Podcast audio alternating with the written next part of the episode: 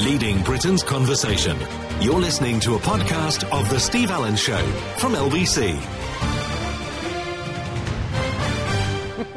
Morning, everybody. Tuesday, the 21st of June. I can't believe we're racing so fast through this month. Seriously, I had a stiffness come on me. I walked through there. There's something the matter. My left leg has now decided to start playing. I walked the other day and I thought, this is not right, is it? You know, where the back of your leg starts aching a little bit. And although perhaps I need a little bit of that, um, you can go in for sports physio or that kind of thing because it's happened a couple of times now. It's almost bizarre. Anyway, um, David Cameron's migration deception. I feared the lies would kill me, says Cliff. Uh, as you know, uh, Cliff and I are going to meet very, very shortly uh, because he was not sleeping at all well during this two years and he discovered LBC. And so we're going to be reunited very soon. I can't tell you where, and I can't tell you when. Uh, at the moment, he's uh, he's disappeared. He's gone off. I think he's uh, taking a short break. The interview with Gloria Hunniford was recorded the other day and will be transmitted tomorrow. And the Daily Mail interview is in the Daily Mail today. Plus, a lot of papers have obviously had access to the Gloria Hunniford interview, and they've been able to see bits of it. And so they've uh, they've uh, actually started putting that out today. So in fact, Cliff gets lots and lots of coverage. It doesn't make pleasant reading. It doesn't make pleasant reading. He's he's angry at the police. He's angry at the BBC, as you can well imagine, who who behaved, as far as I could see, absolutely disgracefully. Somebody obviously gave them a tip off from the South Yorkshire Police, who appear to be the most inept inept group of police officers it's ever been my misfortune to report about on the programme. Seriously bad. Seriously bad. One person tried to blackmail Cliff, and then they, they went for his, you know, accusation that Cliff had tried to uh, had tried to abuse him, which of course was a load of old codswallop. In fact, out of the nine charges, five were dismissed almost immediately. There was no evidence to suggest anything had ever happened at all. But for two years, he had to put up with this garbage, and you can imagine he talks about it in the uh, in the Daily Mail interview today, which you'll read later on. I'll go through some of it a bit uh, for you, and then you'll see him talking to Gloria Hunniford tomorrow. Uh, I mean, it's it's grim reading because it can happen to just about anybody. Happen to just about anybody. He knew nothing about it. He said what was upsetting uh, in one particular uh, piece that he talked about was the, uh, the the police raiding his home and the BBC cameras going inside his flat. Going inside his flat, honestly. Who in God's name do they think they are at the BBC? Uh, you know, whether or not he decides to sue uh, remains to be seen. Remains to be seen. But as I say, at the moment, he's sort of gone away for a few days' rest, and then I think I'm going to catch up with him in about a week and a half's time. So, because he was waking up at these odd hours of the morning, and, you know, when you're there and you've got nobody else to pick up the phone to at stupid o'clock in the morning, he thought, you know, flick around the dial. And flicking around the dial, he found this programme. And that kind of got him through because it made him feel that, you know, there were worse things out there, you know, like celebrity reality shows. But uh, if it helped in any way, shape, or form, uh, we'll be able to tell you about that in uh, in a few weeks' time. So it's nice to be company this morning. I trust you are well. The heavens opened yesterday. It was delightful. It tipped it down, as indeed we predicted. Although we shouldn't have worried about it because traditionally this time of year is particularly bad for the rain. And so you just have to put up with it. Uh, there's also uh, some fans rallying, 9,000 saddos rallying to get some old has been her Miss Great Britain title again because she had sex on television. I'm sorry, if we wanted Tramp Island, we'd have booked her for it immediately. And if ever they do another Tramp programme, you know, somebody said, oh, you know, everybody makes one mistake, like she was a child or something. There is a picture as well in the paper today, and it grieves me to tell you this, of one of the 12 year olds who took the ecstasy tablet.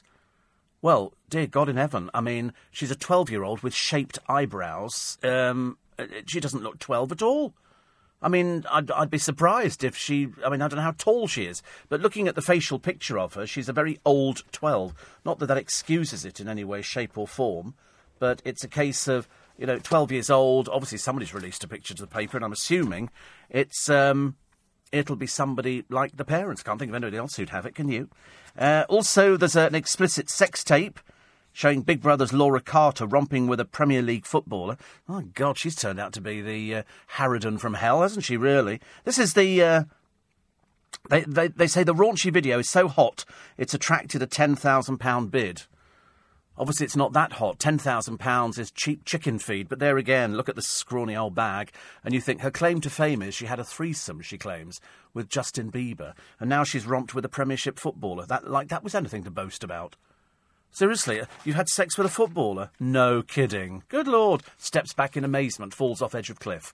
You know, I can't believe it. A Premiership footballer. What, one of those really intelligent people who hangs around the nightclub looking for old tarts like you? Oh, blimey dear. And luckily you put out. Phew, that was lucky, wasn't it? That was very lucky. Uh, England stripping. A lot of people wearing these mankinis nowadays. Oh, I know you don't have one. I'm just happen to be looking that way. I'm looking. I'm not looking at you. I'm looking blankly through the glass. You know, it's almost like you know I'm looking right through you because you're so transparent. And uh, so, oh, I've never had a mankini, Steve. We're getting all that baloney at the moment. I wouldn't put a mankini on if you paid me. Don't look like that. Don't look so incredulous. Goodness sake. Uh, there's also a picture. I don't know why of Tom Hiddleston in a pair of hideous white boxers. I, mean, I say hideous white boxers, and they say uh, this is a treat for his fans.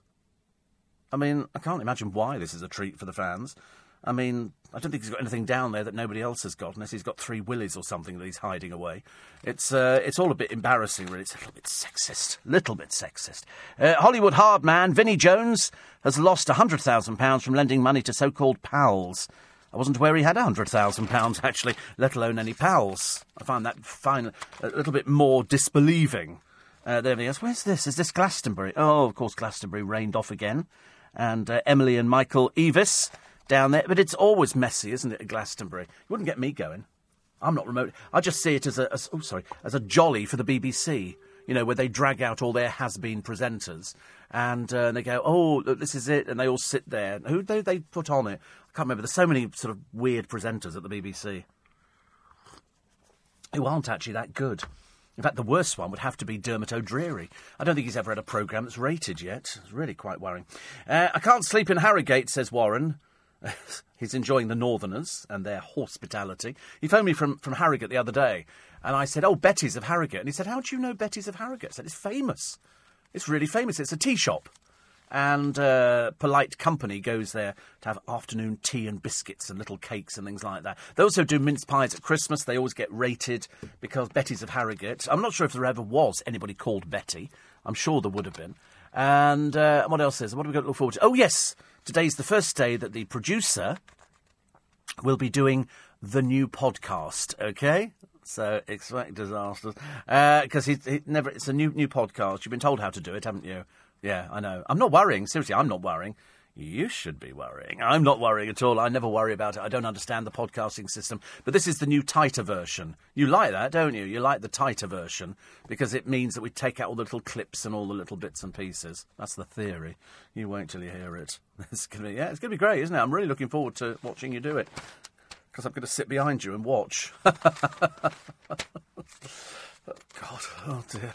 Make me yeah, it is. It's sort of a threat, yes, almost. Thinly veiled. so, more on the sex tape showing Big Brother's Laura Carter, here and afterwards known as that tramp on the television. What is it with people who want to go on television nowadays? I mean, it is like bring out your hooker, isn't it? You know, here are some women, and they've got the word easy stamped all over them. They say the model. What sort of model is she? Don't model at all, as far as I. She also bedded Marco Pierre White Jr. I wouldn't really call that a recommendation. He's as stupid as they come. In fact, everybody has said exactly the same. Even Nikki Graham from Big Brother said he's talentless, he's useless, he's disgusting, he's revolting. Uh, but he's not a millionaire, Nikki. I have to put you right on that one. In fact, he's broke. You know, being the stupid man that we all thought he was in the in the first place. Um, you know, out he comes. First one kicked out of the house. I don't care, he goes. I don't care. And we're looking at the fact that we don't care about you either. You've got no friends. You're a complete plank. Your mother doesn't like you and is worried about you. I don't know why, actually. Why anybody be worried about a stupid little boy like you? I can't imagine. Um, so uh, uh, Warren said it's next to Primark, Betty's. He says, uh, even in the poshest places up north, there's a Primark. I think there should be, actually. I think Primark should be. I did go in one once. I found it quite scary quite scary. Lots of people rushing around with baskets and trying to sort of, you know, get as many items in the basket as they possibly could because it's cheap. And people like cheap clothing, don't they? Do you know, this morning I'm going to be doing the toilet every five minutes. I've just got this feeling because I'm drinking. I'm very thirsty this morning. Very thirsty. So I've got my nice cup of coffee, second one today, and I've got a bottle of water, which I've just filled up from our tap, which is now, because our taps dispense boiling hot water or ice cold water, and I haven't. Uh, uh, Oh, it's delicious. Ice cold water freshly filtered from our taps. Gosh, we're so lucky, honestly.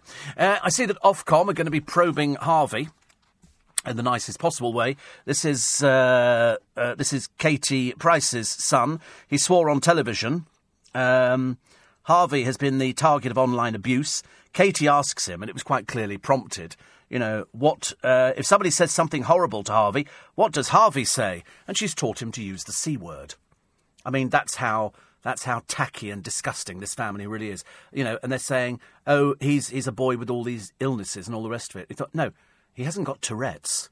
He shouldn't be swearing at 14 years old. She should be teaching him, you know, not to swear. But as I should imagine, she probably uses the word quite freely around the house. Expect to hear it from the other two children as well.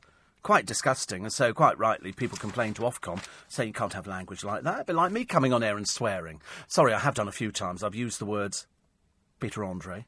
I've used the word, sorry, I know, we have to say it in hushed tones, Kerry Katona. I'm sorry, like, you know, and, and, Katie Price. All pretty disgusting words to use in everyday parlance, but that's what you get on this programme. We don't mess around.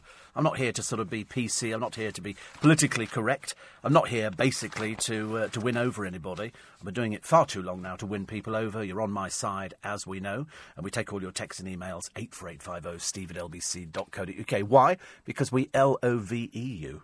It's as simple as that. M I C K E Y M O U S A. Oh, wrong club. And uh, thought I was at Disney then. I haven't been to Disney for ages. I quite like to, to, quite like to go back to Disney. I did a documentary on them ages ago, and I loved it. I thought it was really good fun. Uh, but of course, they all turned up. Uh, all the all the Disney executives when I did a documentary, and it was just me and a microphone and a little tiny cassette recorder. It was like, you know, we just sat on a bench outside the Magic Kingdom. It was glorious. It really was. We got fast tracked on all the rides. We got taken onto everything. And uh, they showed us, you know, where the new rides were being built and who was going to feature in it. And then we had to listen to It's a Small World. And, oh, God. Could have shot those characters straight away. They were the worst ones. But being fast tracked was great. I loved it. I thought Disney was great. I bought into the whole concept. I didn't actually go around with Mickey Mouse ears, but I, uh, I did all but. Can anybody tell me whatever happened to Handy Andy? Do you remember when they used to have this DIY program on the television? Handy Andy cropped up because he was like, uh, you know, a little sort of. Uh, uh, Essex boy, right, I did build this chicken hut and all the rest of it. Then it turned out he had a little bit of history. The reason he was handy is because he lived around the corner from where he uh, where he went on a, a little bit of a, a raid, to put it that way. And uh, Handy Andy's career collapsed overnight. And I just wondered what happened to him now, where he where he'd gone to. I might have to check him out actually on the internet if I can manage to get round to it this morning. Uh, plus, we've got uh, we've got uh, what was the other show that's just been? There's another show that's just been pulled on the television. I can't remember. There's all sorts of shows which are dying at the moment. Oh, Top Gear, or Flop Gear as it's called, lowest ever ratings now. Lowest ever ratings. It's not good, is it? Uh, I can get the time right, just about. 16 minutes past four. You're listening to a podcast from LBC. Uh, Sunita had fruit thrown at her. Her cooking was so bad, apparently. John Torode and Gregg Wallace threw fruit at her. She uh, decided to brave the BBC cookery show, having turned it down for several years. But of course, she can't cook. But, you know, the whole idea is about doing the cookery show is that you might be able to uh, cook. Uh, here she is again. This is uh, little old has been uh, Zara Holland. Zara Holland was the uh, as the uh, the easy girl on the island. She decided to have sex on television, and she's lost her Miss Great Britain title. So, just to emphasise the fact that she really is an old tart, the Daily Star have done a two-page spread of her wearing nothing, and then her wearing a basque. It's all it's all basically to sell to sell the the image that she's a sex symbol. But the trouble is, it doesn't work anymore. Years ago, this might have worked. You know, the, the, the, the more uh, that people didn't put on display, the more sexy you became. So Marilyn Monroe became a sex symbol. Zara Holland just emerges as an old tramp. I mean, seriously, you can pick up old things like this any blooming club, any night of the week. They're all hanging around wearing practically next to nothing. And so, uh, quite rightly, she was stripped of the title. It's a, it's a competition to find Miss Great Britain, not who's going to have sex first on an island. But um, she's that desperate, and quite clearly she is that desperate. Her mother's now gone ill. You thought, actually, I don't know where the father is. I don't know whether she's got a father. I don't know whether he was around. I don't know anything about that. But she left the island because, because her, um, her mother became ill. And I thought, well, I mean, is it just a cold? Is it a sniffle? Was it something more serious? I'm surprised you've given up your career of having sex with strangers on an island so quickly, dear. But never mind, I'm sure there's loads of phone boxes where you are and you could just advertise your services. It does seem a bit bad to me in this day and age that the. Uh, the sort of people who appear on television now will go that one step further, or in her case, about two steps further, as she slips beneath the sheets. Normally it's beneath the waves, but she slips beneath the sheets to have sex with somebody. I just don't, I don't quite understand how people seem to think that that is a career move. I, I mean, I really don't understand it. It just, just beggars belief, doesn't it? Funny you should mention about your leg hurting. I recently started on metformin type 2. It's affected the back of my knees. My feet feel like they're lead weights now. I'm trying to lose weight to reverse it. Ah. He said, Did you show the producer the Aussie food label pictures? Yeah, yeah, yeah. I mean, I, I did show them to him. What is that? Oh, it's a stapler. I wonder what on earth it was, actually. From where I was sitting, it looked completely different. What? he's so funny. Nobody understands a word he's saying. Every time he says something, he has to carry around a little wet whiteboard. And so he says it in sort of Aussie English, and then he has to write it in English and hold it up. So we go, oh, right, so of course it takes forever to have a conversation. Because to be honest with you, I can't be bothered to do the same thing. But uh, he's with us this morning, and, uh, and I'm sure we're going to have a lot of fun, ladies and gentlemen, mainly at his expense. Because it's nice. I mean, to be honest with you, I'm never happiest than when I'm picking on somebody. Seriously, I derive great pleasure out of other people's misery. Don't ask me why. I've got no idea. It just makes me happy. It uh, it really does. I, I can I can take great delight at him because he he takes it all in good fun. Mainly because he doesn't understand what I'm saying because I speak fairly quickly and where he comes from, people kind of sort of drag out the conversation, and it's a bit like that. He's a, he's a bit remedial as indeed are so many Australians. But uh, no, he seems to enjoy it over here. He doesn't enjoy the weather because it's not blazing hot sunshine. And my friend Ian over in uh, Vegas, 122 the other day. 100. Well, I'd have, I wouldn't have gone out. I'm drinking loads of water over here this morning. And to be honest with you, I could literally, I could, I could lie under a cold water tap and just drink cold water. You can imagine when there was a story in the paper the other day, and it seems horrendous, and I'm sorry to mention it, but it was a lady who died in hospital because they wouldn't give her any water to drink. And she died um, because of no water. The reason they wouldn't give her any water is they were worried she was going to wet the bed. I mean, you do ask yourself whether or not we've gone mad. But, uh, but this is what happens to me. You drink loads of cold water in the morning.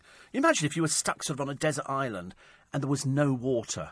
I mean, obviously, apart from seawater, but you can't really drink seawater. You'd have to boil it. And even then, I'm not sure if it, you'd have to buy water purifying tablets and that sort of thing. But, you know, how we exist without water, I've got no idea. We use it for everything. And I absolutely adore it. I seriously do. And this morning, I've gone mad for the, for the cold water. Mad. So. I remember there was a, a, rather cruel joke played on a television programme once. It was some kids who went out and they were watching a brass band playing on a bandstand, and it was boiling hot day. And so what they did, they went and got some lemons, and they started sucking lemons in full view. And one by one, the band members just just gave up, bit by bit. Oh, sorry, Ian's in Phoenix, not Vegas. uh, Vegas is where we're going to meet you to get me my Tommy Bahamas shirts. So he's in Phoenix. I do beg your pardon. Phoenix, Arizona, and Las Vegas is in Arizona. Is Las Vegas in Arizona? I'm not really. Isn't it funny how quickly you can get a reply back on television when you think that was sent from Phoenix and it literally arrived here in seconds? I mean, how how brilliant is modern technology, ladies and gentlemen? How brilliant is it? Uh, what would you do if you were on a plane and one of the passengers died? That's what happened to some passengers on a, a holiday flight coming back and, uh, and a 71 year old man just dropped dead in his seat. You read about these things happening. And uh, we all dread it, don't we? I know I do. I'm constantly thinking about it. There was a couple on one of these holiday programmes, and uh, he was 77, 76. She was about the same sort of age. And they said, Do you think about dying? He said, All the time. All the time. I said, Me too. Uh, also, punters are saying no, nay to Katie's Pony Club. It's a simpler. Oh, Las Vegas is in Nevada. God, you've really got it in for me this morning, haven't you? But it's only a four-hour drive from where Ian is. So he's in he's in Phoenix, and then Las Vegas is in Nevada. That's right, Lost Wages, Nevada, which is good. So um, Katie's Pony Club is some dreadful reality show featuring the boringly tedious Katie, monotone voice, a whole new world. That one, you know, the one who can't sing, the one who married Peter Andre, and yet he sweated more through his makeup than she did. It was all a bit embarrassing, and uh, her life has just been one source of embarrassment, one man after another. You know, she's practically three by three at the moment. Uh, she had the, the latest one, Kieran. I think she's got a little child with Kieran because she has them with all of them.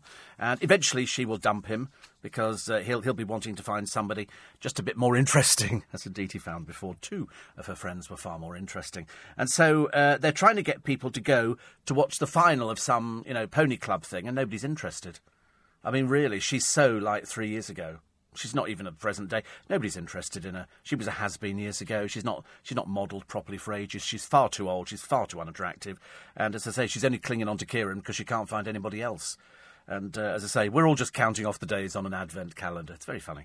But uh, they can't get people to go to this thing, so they're offering free tickets to the X Factor final as an incentive. If you go and see Jordan's thing, but all the people you see on the television uh, will be there because they've got X Factor final tickets. That's the incentive. That's the incentive. And that's why it's uh, that's why it's good. Uh, eight four eight five zero steve at. Will Will Cliff sing at uh, at Wimbledon? Shouldn't think so. It's a BBC event. I don't think he'll have anything to do with the BBC ever again. Ever again. The organisation that brought you Jimmy Savile, Rolf Harris. There's a whole cast list, isn't there, ladies and gentlemen, of uh, all the people who work for the BBC, but they knew nothing. They knew nothing about it at all. Unbelievable. Those who are so blind they cannot see. And uh, as Cliff was stitched up rightly by them, rightly or wrongly, sorry, and uh, quite rightly, he doesn't want anything to do with them, which uh, which I think everybody understands. Uh, weather for today, do you want to know? Dry, sunny spells. However, the slim chance of a few light showers this afternoon, and then tonight the cloud will increase throughout the night, bringing outbreaks of light rain or drizzle. Wednesday, wet start, gradually becoming dry and brighter, with a chance for a few thunderstorms. I've got a parcel from America. I'm so excited, and I've got a parcel downstairs. I've got an Amazon parcel downstairs. I should have about three or four Amazon parcels turning up over the next uh, week or so. And I've got one from America, which I'm very much looking forward to collecting, but I've got to pay duty of £11 something, so I shall nip up and get that today. And, um, and just have a nice day. I'm just looking forward to having a nice day today. Uh, I've got Warwick Davis to do this morning. He's doing my friend Chris's programme, and then he's going to whisk in here and do. And we're going to run that this weekend. And I think this weekend for In Conversation is going to be Warwick Davis, and I think Ray Liotta. I think we're going to run Ray Liotta this weekend. You'll love it. You love both. Well, I say you'll love both interviews. We haven't done Warwick Davis yet, but we did him before, and he was excellent. Excellent. Very thirsty this morning. This is diabetes. It does go through fits and starts where you just get terribly thirsty. And then other times, I've got friends of mine. I went out for lunch with a friend of mine who went to the toilet three times during dinner, whereas I didn't go once until the end, which I thought was uh, I thought was actually quite good of me. It's, and yet other times I'm the first one rushing for the loo, saying I've just got to go to the loo. can't can't hold it anymore. Can't hold it anymore. Uh, Hassan says take cover from the sun. And I, I didn't lose any money on the football. I had a bet with a friend of mine, two friends of mine, Paul Cooper and uh, Anthony. And I said it was going to be 3 1 the score. What was it? Nil nil. Nil nil so uh, we don't lose uh, everything. Uh, apparently, says Helen, Zara Holland's mum Cheryl is an antiques dealer on Real Deal. Really? Wow, Claude. Uh, a birthday today, says Lisa. Love your show. Katie Price shouldn't be on television, full stop. No. And certainly shouldn't have her 14 year old son coming up with filth like that. I mean, really, that's why that woman would never feature on any of my programmes. I'm not really interested in uh, in what illnesses Harvey's got. I just don't want to see a child of 14 coming up with that sort of language. It's just not right. I mean, what a what a oh, dear ghastly person. Apparently, they do lovely buns at Betty's called Fat Rascals. Fat Rascals. Oh, that sounds quite nice. I tell you what, I do like. I like a Chelsea bun. We used to unravel them at school, and a Chelsea bun was great. And what do I like now? If I was going to have a uh, Eccles cakes. I like Eccles cakes. They're, they're actually quite nice. And uh, what else? Nothing but cream horns. I like cream horns. They're quite. Have you have, do you have cream horns in Australia? No, you don't know what they are, do you? They have lamingtons which uh, which sound like baby lambs with a bit of pastry wrapped round them, but they're not. They're little sort of sponge things, which uh, the Australians go gaga for. They don't really go in for much sort of sweety stuff, really. They do sweets, but they don't do sort of you know proper cakes or anything like that. Or you know, do you do cream slices? No, you do Tim Tams, like penguin bars. Oh, right, riveting. See, that's how dull they are. That's the highlight. And as he was saying, he's smiling. Like, it brought back such great memories of sort of childhood and sitting around saying, uh, Mum, we got any Tim Tams in the cupboard? You know, kind of thing. And Mum goes, oh, I'll find out for a moment. It'll sprocket you. And, uh, and here we are. So for tea, we're going to have Lamingtons again. The umpteenth time. And uh, your father's lighting the Barbie outside. ably assisted by your grandmother, your grandfather, your three cousins twice removed, and some woman next door that your father had an affair with back in 1960. That's how it works over there. I love it. That's why I don't want to go. I'd be killed. I'd be landing at the airport. There'd be a, there'd be a contract out on me in about five minutes. no, I would. There's nothing that appeals to me about there because most of them are over here, so you can see what you're going to get before you've left here. You know, I've seen the Sydney Opera House. I know what it looks like. I've seen the uh, the uh, the bridge that they've got over the Sydney Harbour. The have I seen the nudes? Oh, the news. No, what are the news? The news. What is the news? What is the news? Is this it here? What what is it? Oh right. I've got, oh, sorry. The news. Oh right. So late. I get word. I don't care. I'm getting later and later. You're listening to a podcast from LBC. Morning, everybody. Tuesday morning, 21st of June, 2016. Whoopee, as they say. Somebody said, when my blood sugars are high, I get very thirsty. I'm extraordinarily thirsty this morning. And I've had two cups of coffee. I've just drunk a complete bottle of water. So whether we make it to five o'clock remains to be seen. You watch, this will be the bit of the programme that really drags. Whereas yesterday, the producer Chris said, God, he said the programme is whizzing through this morning. But of course, today, you watch, it'll go really, really slowly. Really slowly. I'll be going, oh, do we have a long ad break coming up very shortly? Um, so there's a fourth woman come forward to say that she was sexually assaulted by Clement Freud. So we start with two, then we got a third one, now there's a fourth one. Now, all of these have to be uh, investigated thoroughly. Uh, it doesn't actually make any difference because he's dead. I don't really know. I was saying earlier on to some people out in the newsroom uh, on how it works with Jimmy Savile because most most of that money that Jimmy Savile left must have been swallowed up in legal fees by now, surely, unless it's just gone gone quiet and nobody's bothering with it anymore. It does seem does seem quite ridiculous, doesn't it? That we're still waiting for this after all this time, and uh, nothing nothing appears to be done. Um, Jim says, "You sure you're right up there? I've never known you drink so much water. I have actually, um, I have actually drunk loads of water before. It's nothing unusual for me to drink a lot of water." And then somebody says, "How come your producer doesn't come in and clock you one?" Because he'd be fired, Nicola. Because he'd be thrown out of the building. Listen, in in the in the, let me just explain to you. In the world of radio, the presenter is God. Okay, there is God and then there is a long drop off the edge of the mountain, and then there's a producer. Okay, but the, but the but the presenter is God. You know, if it had his name over the program, things would be different. But it doesn't have his name anywhere on the program at all, apart from emails that he would send out, which might have, you know, his name and then, you know, producer two, and he might list all the programs. You know, it's what some people do. You don't. Well, very, very wisely, you don't do that. No, he does. He doesn't want the recognition. He's too embarrassed because he's told his parents he's got a job in Harrods working on the makeup counter, and they seemed fairly impressed with that. You know, our boy's finally made it to the makeup counter. You know, it's one up from Boots. So they're very excited. He used to do the number seven range. Now he does all the top stuff. Uh, if they knew that he worked in radio, oh, God, there'd be such a shenanigans going on. Back home, there'd be sort of, they'd have to move addresses in the middle of night. It, oh, people would pour scorn on them. Your son works in what? In radio? Oh, dear. Well, they'd hate something like that. No, you've got to get a proper butch job. You know, like spraying perfume into the air and going, would you like a test? Tss, mace. You know, that kind of stuff. That's what's what people want nowadays. They want something interesting. To work in radio, oh, Lord, no. No, but that's how it works, Nicola. The, the, the presenter, the person whose name fronts it, is God. You know, if I put it this way, I'll show you how powerful radio presenters are. If you don't want to work with somebody, you don't work with them. It's as, sim- it's as simple as that. I mean, I'm tolerating him, you know, because I feel a, an element of sympathy towards him. You know, it's not his fault that God didn't bless him with looks. And, you know, it's a case of, you know, we just have to look out for him, make sure he's okay. We buy him a little bit of fruit, something like that. A, we sort of do colour, you know, we wave a bit of red cloth in front of him because he likes colour and movement. He's very good with things like that. Occasionally I talk about things back home, you know, Kookaburra sits in the old you know, stuff like that. And he sort of gets excited about home. You can see him salivating, you know, and then he gets a bit teary and I, I sort of go, you know, perhaps maybe today you should phone, phone your folks at home, you know, just let them know you're still okay still working in the makeup counter at Harrods, you know, and so and that's it. That's what we do. But uh, presenters are God, Nicola, as you will discover if ever you make it into the dizzy heights of radio. Uh, 84850 steve at lbc.co.uk. I will run through the papers this morning. Uh, is it true that the new Top Gear is considered to be axed? Never. Absolutely not. Of course they wouldn't axe it. It's the BBC.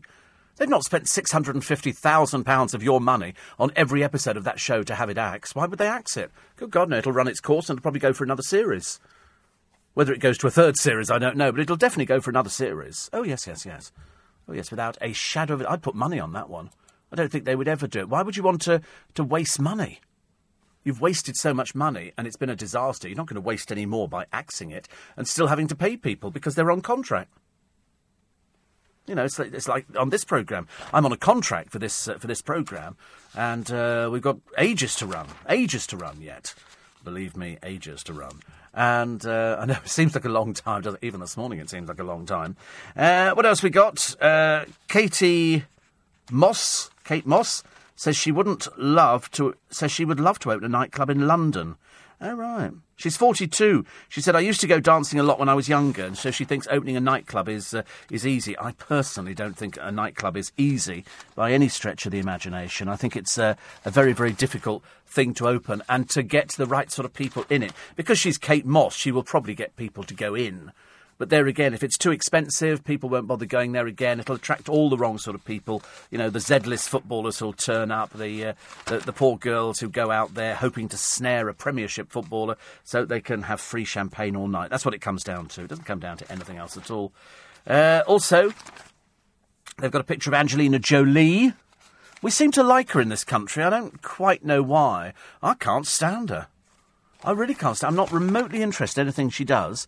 But um, uh, she takes her seven year old son, Knox, to see one of the um, most successful musicals ever staged on Broadway. So her son is called Knox. They've all got unusual names, haven't they? I think Angelina Jolie's children, of which she has lots, uh, all have unusual names. Very, very unusual names. Uh, extras in films, size 12. Scousers cannot be extras uh, in a new film if they're bigger than a size 12. They want volunteers to film in Liverpool, and wannabes are furious after the strict size limit for women to take part was set at 12, especially as the national average is 14. You know, I never knew that. Uh, but that's what they're looking for. There's no point in having fat blobs, is it? They don't want fat blobs there. They want people who are a size 12, because presumably they've got costumes for a, a size 12, and that's, uh, and that's how it turns out. A lot of people writing to the Daily Star about Kim Marsh complaining about this sex tape which has been offered for sale to a newspaper uh, of Kim Marsh performing an act on somebody and then various other shots as well. And I said, you know, she said, oh, I don't know where this came from. I thought, well, how do you not know that somebody's filming you? I mean, you must be really stupid. I mean, unless, of course, it's all done deliberately. But somebody wrote in called Brian and says, Kim Marsh, why? If you've been filmed doing something dirty, serves you right if it gets out. Learn from others who did the same. Well, she's probably suffering from a dearth of publicity, and they probably said to her, Have you got any sex tapes? You know, that's that's what people seem to ask nowadays. They want to know if people have got something like that because that then gets you into the papers. Then she can act all outraged and go, "Oh, it's awful, it's awful, it's awful." You know, for uh, for somebody to make one of these tapes, and I'm shocked and I'm horrified and that kind of thing. You think, well, you made it, dear. You know, it's not like they brought in a lookalike. You made the thing. You've got to, you've got to, you know, if you've if you've if you've made something like that, expect people to want to see it. I can't imagine why. Although actually, I've said to you before, she was a very good interview for In Conversation and um, I'm generally aware of the fact that people know exactly who I am. They don't agree to come in for an interview unless they know exactly, you know, who I am and what the uh, and what the routine is. That's what I, I, like to explain it to them. But she was very good. She was very, very good. I just think, you know, it's a bit it's a bit off when somebody makes a tape like this. I mean, she might not have known too much about it, but surely if somebody's holding a, it must have been a phone, mustn't it? You know, you would just know about these things. Cliff Richard, um, after the. Uh, the, the false sex claims were made. Um, he said it left him lying on the floor in tears. He suffered two years of hell. He couldn't quite understand why anybody would ever want to make up things about him. Uh, this interview, to be aired on an hour long edition of ITV's Loose Women tomorrow, will reveal the full painful details of the torment.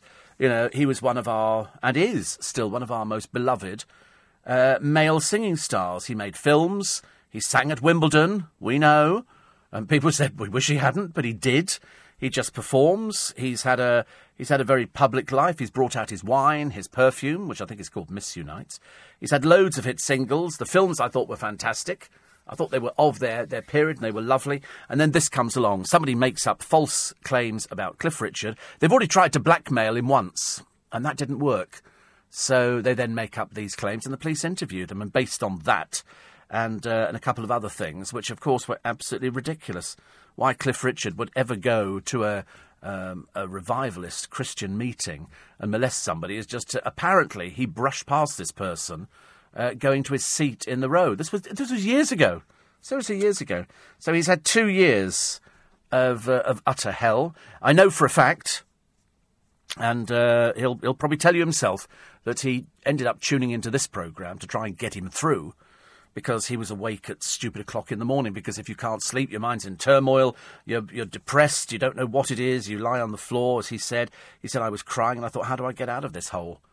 And, uh, you know, when somebody makes something up about you, you then have to do your damnedest. But then the BBC jumped on the bandwagon, and I want to know who it was who made that decision to take the helicopter up there, because frankly, an absolute disgrace. He's thinking of suing. He hasn't quite decided yet. The lawyers are looking at it, and it depends whether he, he sues the BBC for an invasion. I don't know. I don't know what the charge would be. I'm not uh, not well versed in that sort of thing. Either way, I shouldn't imagine he ever wants to appear on anything on the BBC ever again. Pure pure filth in the in the newsroom. How they can ever live with themselves, I've got no idea.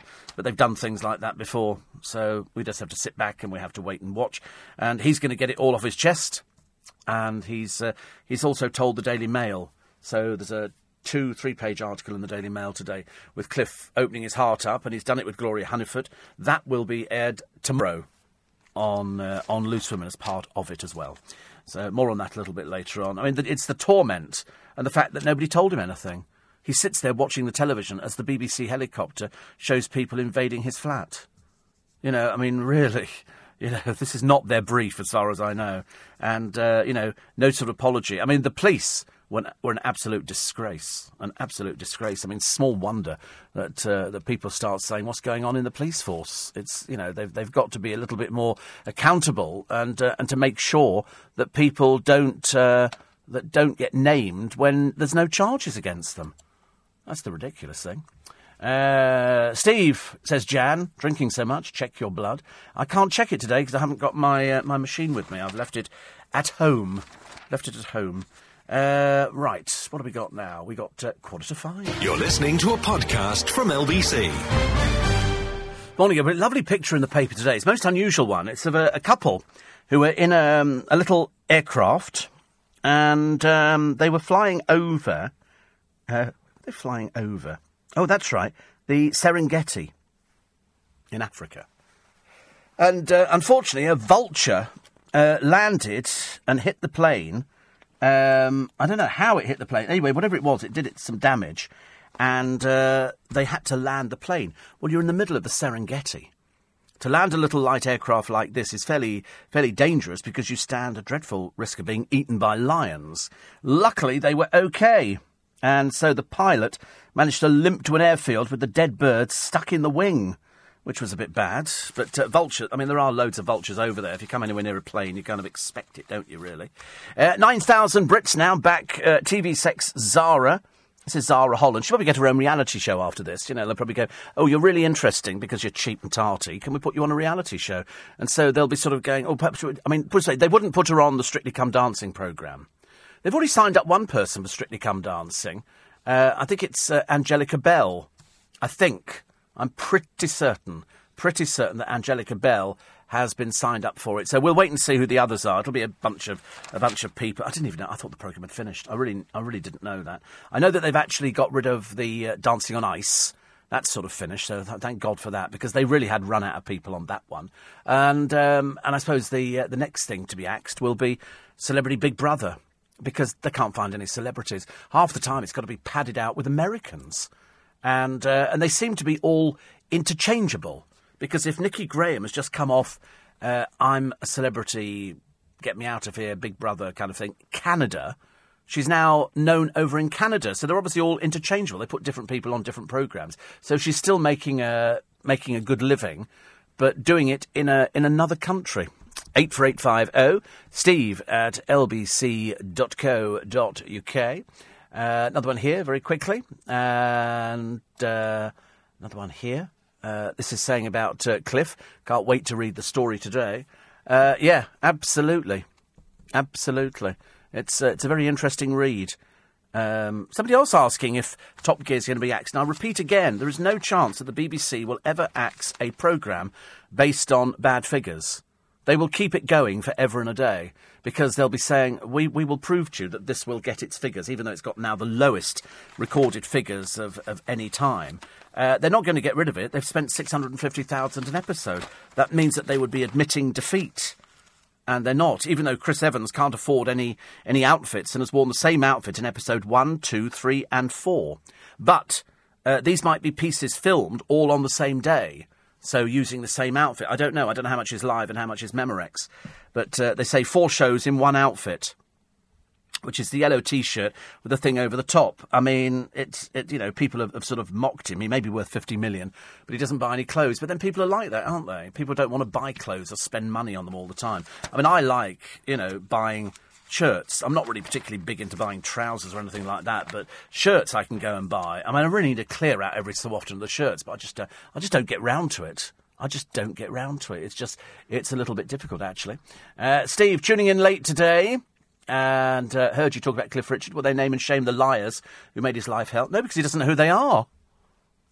They don't. They don't tell him. They, you don't. You don't go into this sort of thing and they say, "Oh, by the way," he just knows that one of them was a former blackmailer who they went to the police about, uh, and then for some reason, South Yorkshire Police, who must not be the full shilling, decide to listen to this man's garbling about the fact that he was assaulted, which of course turns out that he wasn't. There was no evidence to suggest that at all. But uh, he was an aggrieved person, but then it's now been proven he's got a mental illness.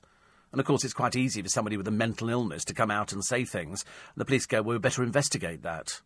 As if Cliff Richard, you know, I mean, seriously, you won't get anybody more squeaky clean than Cliff Richard. It's just, you know, that's, that's, that's what his whole image was. That's why, you know, people were so sort of shocked about it. I've heard other names of, uh, of, uh, of people you know, in, in show business. Because the higher they are up the show business ladder, the more of a target somebody becomes, and especially if they've got money. Especially if they've got money. I mean, money is the, is the root of it all, isn't it? If somebody thinks that you can get somebody to cough up some money, otherwise you'll make up some story about them, you know, in many cases, they, they might actually be tempted to pay a blackmailer.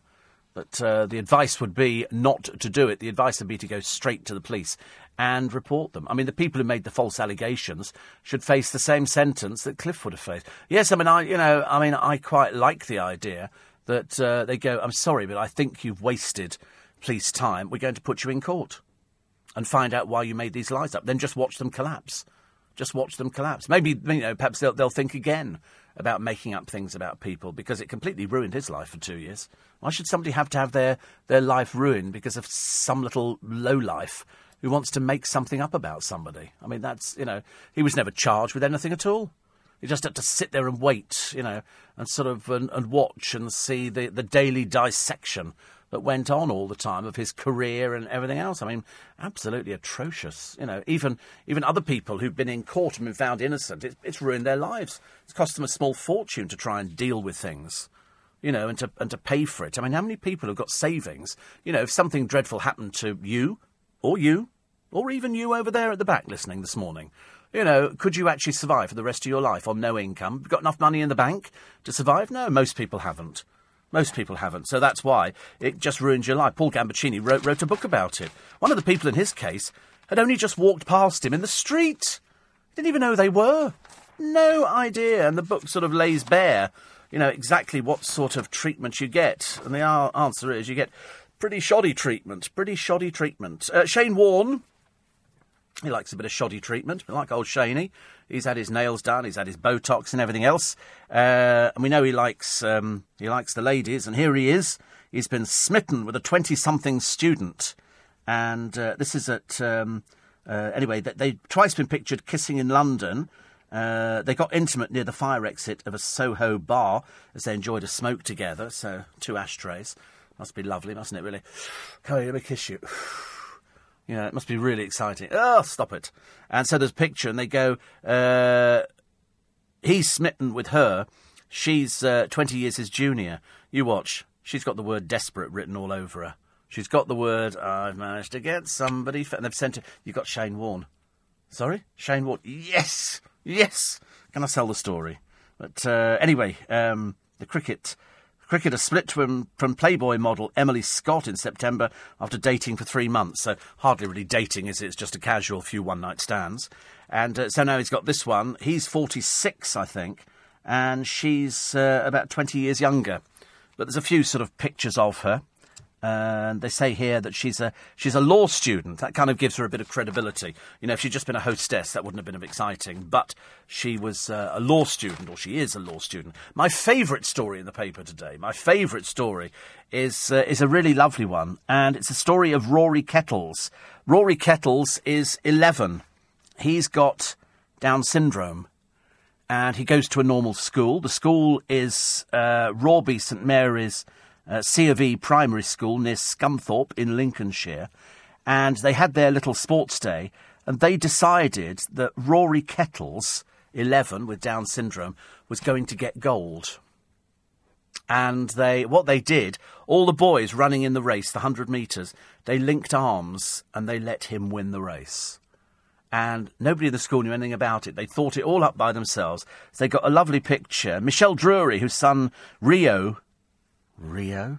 Oh God, they've got pretty weird names up there, haven't they? Says everyone was crying their eyes out. Rory's mum couldn't believe it, but the boys acted like it wasn't a big deal. So they all linked arms together and they let Rory Kettles win the race with Down syndrome. So he was ages away from them. I mean, isn't that just the best story ever? Isn't that just the story that gets you going? That is good. The school teachers didn't know anything about it. Nobody knew anything about it. They just all decided that their mate, Rory, was going to get gold with Down syndrome. Isn't that just the best ever? I just absolutely love it. It was some, so emotional, says the head teacher. She said, I'm incredibly proud of them. I think you've got yourself a great school there. And I think, you know, for them to do that for him, so he got his gold medal, that was just absolutely amazing. So well done to everybody up there. You you get the uh, you get the real big badge of honour today. You get the big clap on the back of the hand, and hopefully the cameras will go up probably from this morning to uh, to talk to you today. I bet it's already been organised. That's the sort of thing they would go for actually on that. That is the sort of thing they they would go for. They like that sort of story. It's a great story. Great, great story. I absolutely love it. Uh, by contrast, I don't like this story. This is a, a, heroic delivery man beaten to death by a hooded gang of evil cowards when he refused to abandon his friend to face them alone. This is Shane Tunney. Shane was set upon by seven thugs who beat him, stamped on him, and kicked his head like a football. He died in hospital a month later. He came round only once after the brutal attack to tearfully squeeze his girlfriend's hand. Shane and Anthony Kirk were set upon after using a cash point in Stockton on Tees in June. He managed to flag down a taxi but refused to drive off whilst Anthony was still being attacked. He was hailed a hero by the police, and his mother branded his killers evil cowards for hiding under their hoods. Shane's girlfriend described how he briefly rallied. She said he locked eyes with me, he had tears rolling down his cheeks. Mum Jean says evil cowards invaded our lives and took away our son. And after a month long trial, cousins Kieran Terry Davis and Kieran Harry Davis, a pair of filth, ladies and gentlemen, a pair of disgusting, ugly pieces of filth, have been jailed for life. Jake Douglas got four and a half years for manslaughter and ABH. Brandon Pitt, seven years for manslaughter and attempted GBH. And Daniel Hunt, 18, four and a half years for manslaughter. And a 17 year old boy got four years for manslaughter. And a 16 year old boy got three years, nine months for manslaughter. After the hearing, Anthony said Shane had the chance to leave, but he didn't. He came back to help me. He saved my life. He was the greatest person I knew. And uh, luckily, you know, Kieran Terry Davis and Kieran Harry Davis, two pieces of disgusting filth, are going to spend the rest of their lives and rot in hell. I'm sure that she'll get used to the company of men, boys, in a very short space of time in prison. It's disgusting, isn't it? Stories like that, I tell you. It makes you think, you know, perhaps we should bring back hanging, but of course we never should. There is no point in ever doing that. It's never going to solve anything. It doesn't, you know, it's been proven time and time again that even with a death penalty, it's still going to happen. You're still going to get these disgusting pieces of filth. You see them on the television. I watch them all the time on the police programmes. How the police deal with these people, I've got no idea. Yesterday they were dealing with drunks in some part of the country and they're just like drunks anywhere they are. of course, when they're drunk, they're all big and brave, aren't they? Till you get back to the police station, they'd still try and do it. You know, I wish they'd turn the cameras off, to be honest with you, on odd occasions, because I've just had enough of watching people sort of failing to impress on the television. They always think, as one of the coppers said, he said they always think they're going to get the upper hand, he said, but of course they never do, and that's why it's so interesting. Uh, the trauma on the jet as the holiday Brit dies is another one of the story. And women only need two trusty bras. Apparently, lots of women have got loads of bras, but they've got two that they wear all the time. Isn't that funny? Because men don't have pants like that, do they? You don't have pants that you sort of wear and you go, oh, these are my favourite pants. You tend to wear pants once and then they sort of go in the wash, I think. Well, I'm assuming that's how it works anyway. Uh, Jo Cox's children look on as the MPs unite in tribute. Uh, fans rallying to get uh, Zara her GB title back. Let's hope that never happens. Top Gear falls to a new ratings low. I feared the lies would kill me, says Cliff. Uh, you'll see him on the television talking to Gloria Hunniford. You can read about him in the paper today. The Daily Mail have done a, an exclusive with him. A fourth woman comes forward to say she was sexually assaulted by Clement Freud. And Tom Hiddleston shows he has what it takes. Whatever that is. All of that and more coming up after the news at 5, which is next on LBC. If you have just joined us, it's Steve Allen's Early Breakfast. It's Tuesday, 21st of June. You're very welcome. You're listening to a podcast from LBC. Morning, everybody. It's Tuesday, 21st of June. It's Steve Allen's early breakfast. David Cameron's migration deception. Top Gear fails in the ratings. It's fallen yet again, I'm afraid. A fine mess. Uh, a road sign, legal victory. But was it? We'll tell you that one. Uh, the Emmerdale co stars tie the knot in a real life love story. Uh, women need two trusty bras. And uh, there's an inquiry into the Big Brother sex scene which is not so good, not so good at all. We're having more of these programmes on the television. We finally kicked out Marco Pierre White Jr., the biggest waste of space on the planet. What a sad, pathetic little person he must be. And the punters say nay to Katie's Pony Club. Nobody's remotely interested. She's run her course many years ago, I think. Plus the Yob, who have. Uh, and we don't know if it's Yob or Yobs or whatever it is, sick people who let loose um, a bolt you know, uh, from a from a sort of a um, um, um, an arrow, an arrow from a from a thing into a horse's eye. I mean, they think they can save the horse, but to be honest with you, what sort of people go out there with a crossbow and aim at a horse's eye? I mean, tell me who this is. Tell me who this is. Somebody will have to come forward. Somebody will, will know. What sort of person has a crossbow? You know, can understand firing into a hay bale. I can understand firing into a target. I can't understand firing into a horse's face. What would be the purpose of that? What would be the purpose of that? These people must be sick. They must be absolutely sick. Uh, so you're going to be voting. You are going to be voting on Thursday. That's all I can tell you. Somebody said the other day, I was stopped in the street, and I said, "So, so what are you advising people to do?" I said, "I'm not advising people to do anything." I said, "Just vote." That's all it is. That's all it is. You have to get out there and vote. You've heard all the arguments. You've heard, you know, you must have decided by now whether you're in or whether you're out. And that's the decision you have to make. Nobody can make that decision for you. You're the one who has to make it, and you're the one who will do it on Thursday. And hopefully, you should have your polling cards. Don't not go. I think the turnout's going to be. I originally said I thought the turnout was going to be low. Because I know what people are like. When you're trying to get people out, um, and, and get them to vote for something. They go, oh, I can't be bothered. It's, you know, oh, it'll go the way it goes anyway. And you think, no, you can change it. You can absolutely change it. That's the whole idea. That's why you've been given the vote. Don't waste it, for God's sake. And then I had various people saying that they were going to sort of do a spoiled vote. I thought, well, that seems a bit pointless, doesn't it? That's really the actions of a complete buffoon doing a spoiled vote. You know, the, vi- the, the wife's voting yes and I'm voting no. And you think, oh, God, honestly, how stupid is that family?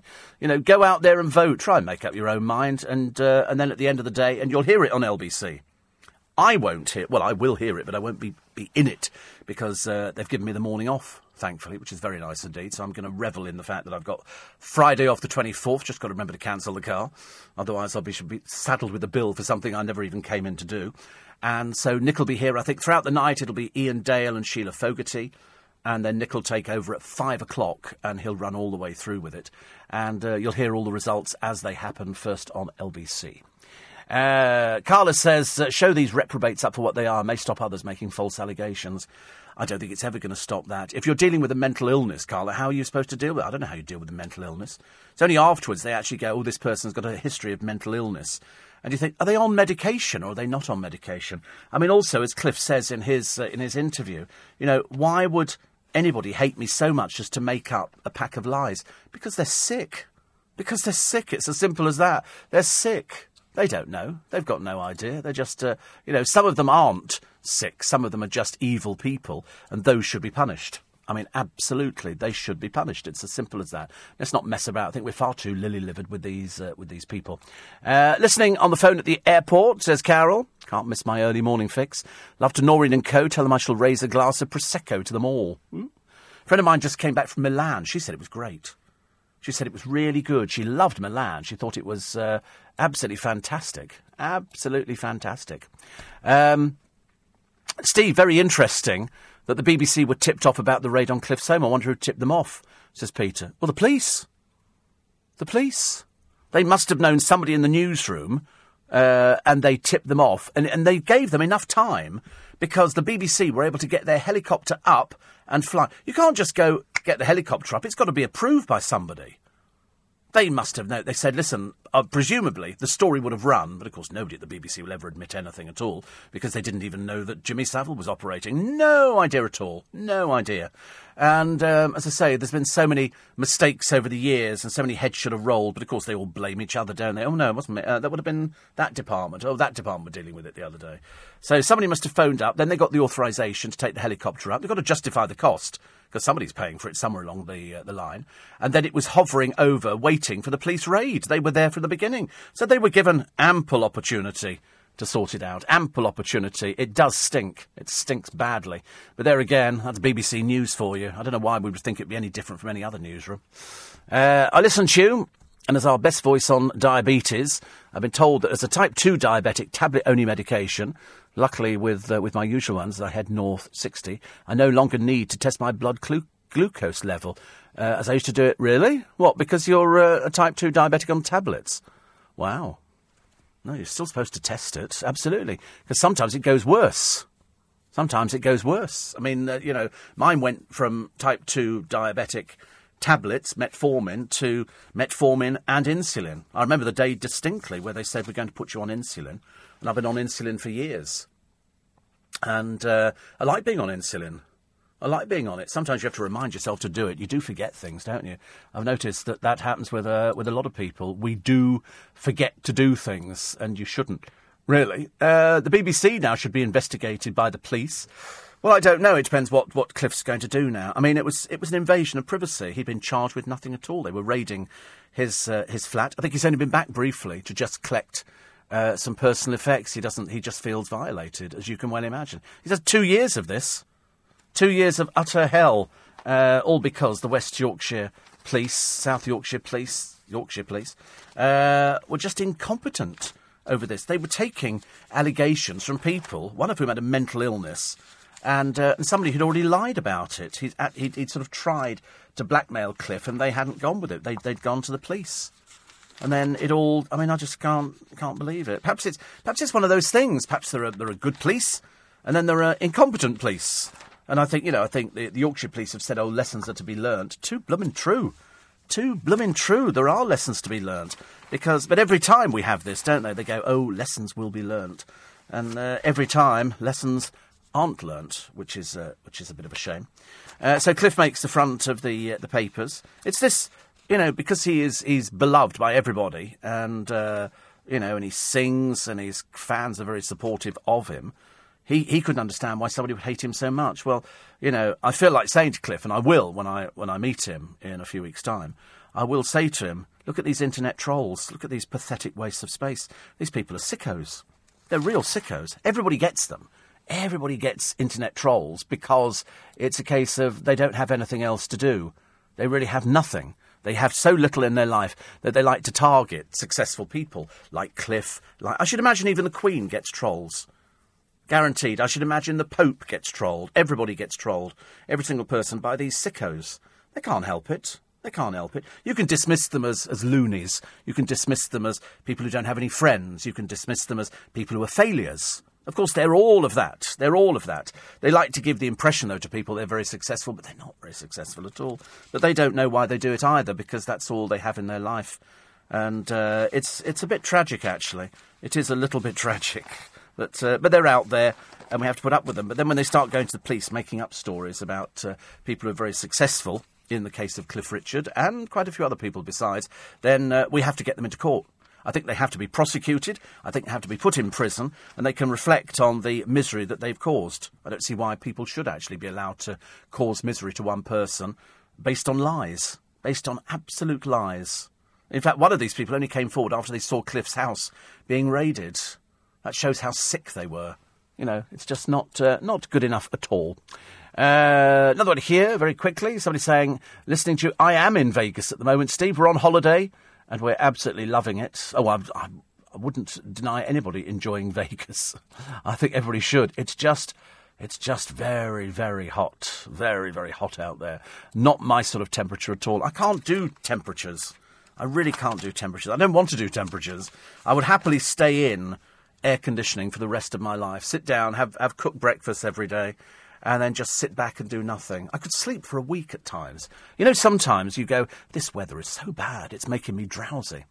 And you do get drowsy with the with the weather because the temperature fluctuates so much in this country. It's right when I said yesterday that we do get, you know, almost mud summer's day. We've had so much rain that's come down. We've had this, we've had that, and we put up with it. And then you see tourists standing there in the rain waiting to get their half price tickets. There is only one official half price ticket booth, the others are, uh, touts selling around Leicester Square. You see them. The official half price ticket booth is directly opposite our front door. That's the official one. Uh, all the others are not. No matter what you might read on them, they're not official. They're just selling second-hand tickets, mainly, mainly chronically bad seats. Chronically bad seats. So if you want proper half-price tickets, it's the half-price ticket booth, and that's literally directly opposite the front door. There is outrage in the paper today, and uh, and so there should be. Secret footage of Muhammad Ali's burial is being offered for sale for a million dollars by a shameless relative of the boxing legend. The video, covertly taken during the private service, was put forward to media outlets as the owner conducted a tour of the country in a treacherous attempt to secure the highest bid. Uh, it shows Ali's coffin being lowered into the ground. It was taken without the knowledge of the heavyweight champion's wife and daughters. It sparked fury uh, it's the, the price is about six hundred and eighty thousand pounds. Six hundred and eighty thousand pounds, and uh, as all the outlets have said, there's no way we'd be paying anything for that at all. No way. Uh, the seller initially tried to conceal the identity, but when asked how the footage was obtained, he revealed he's a member of the family. Do you remember years ago they did it when? Um, oh God, who was that uh, Hollywood actor who died in the Viper Lounge?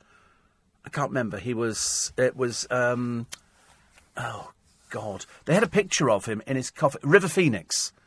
River Phoenix died. And I think there was one paper in America that was offering a lot of money to get a picture of him in his coffin. They wanted a picture of him in, in his coffin. And so they gave a relative a little tiny camera which fitted into a button.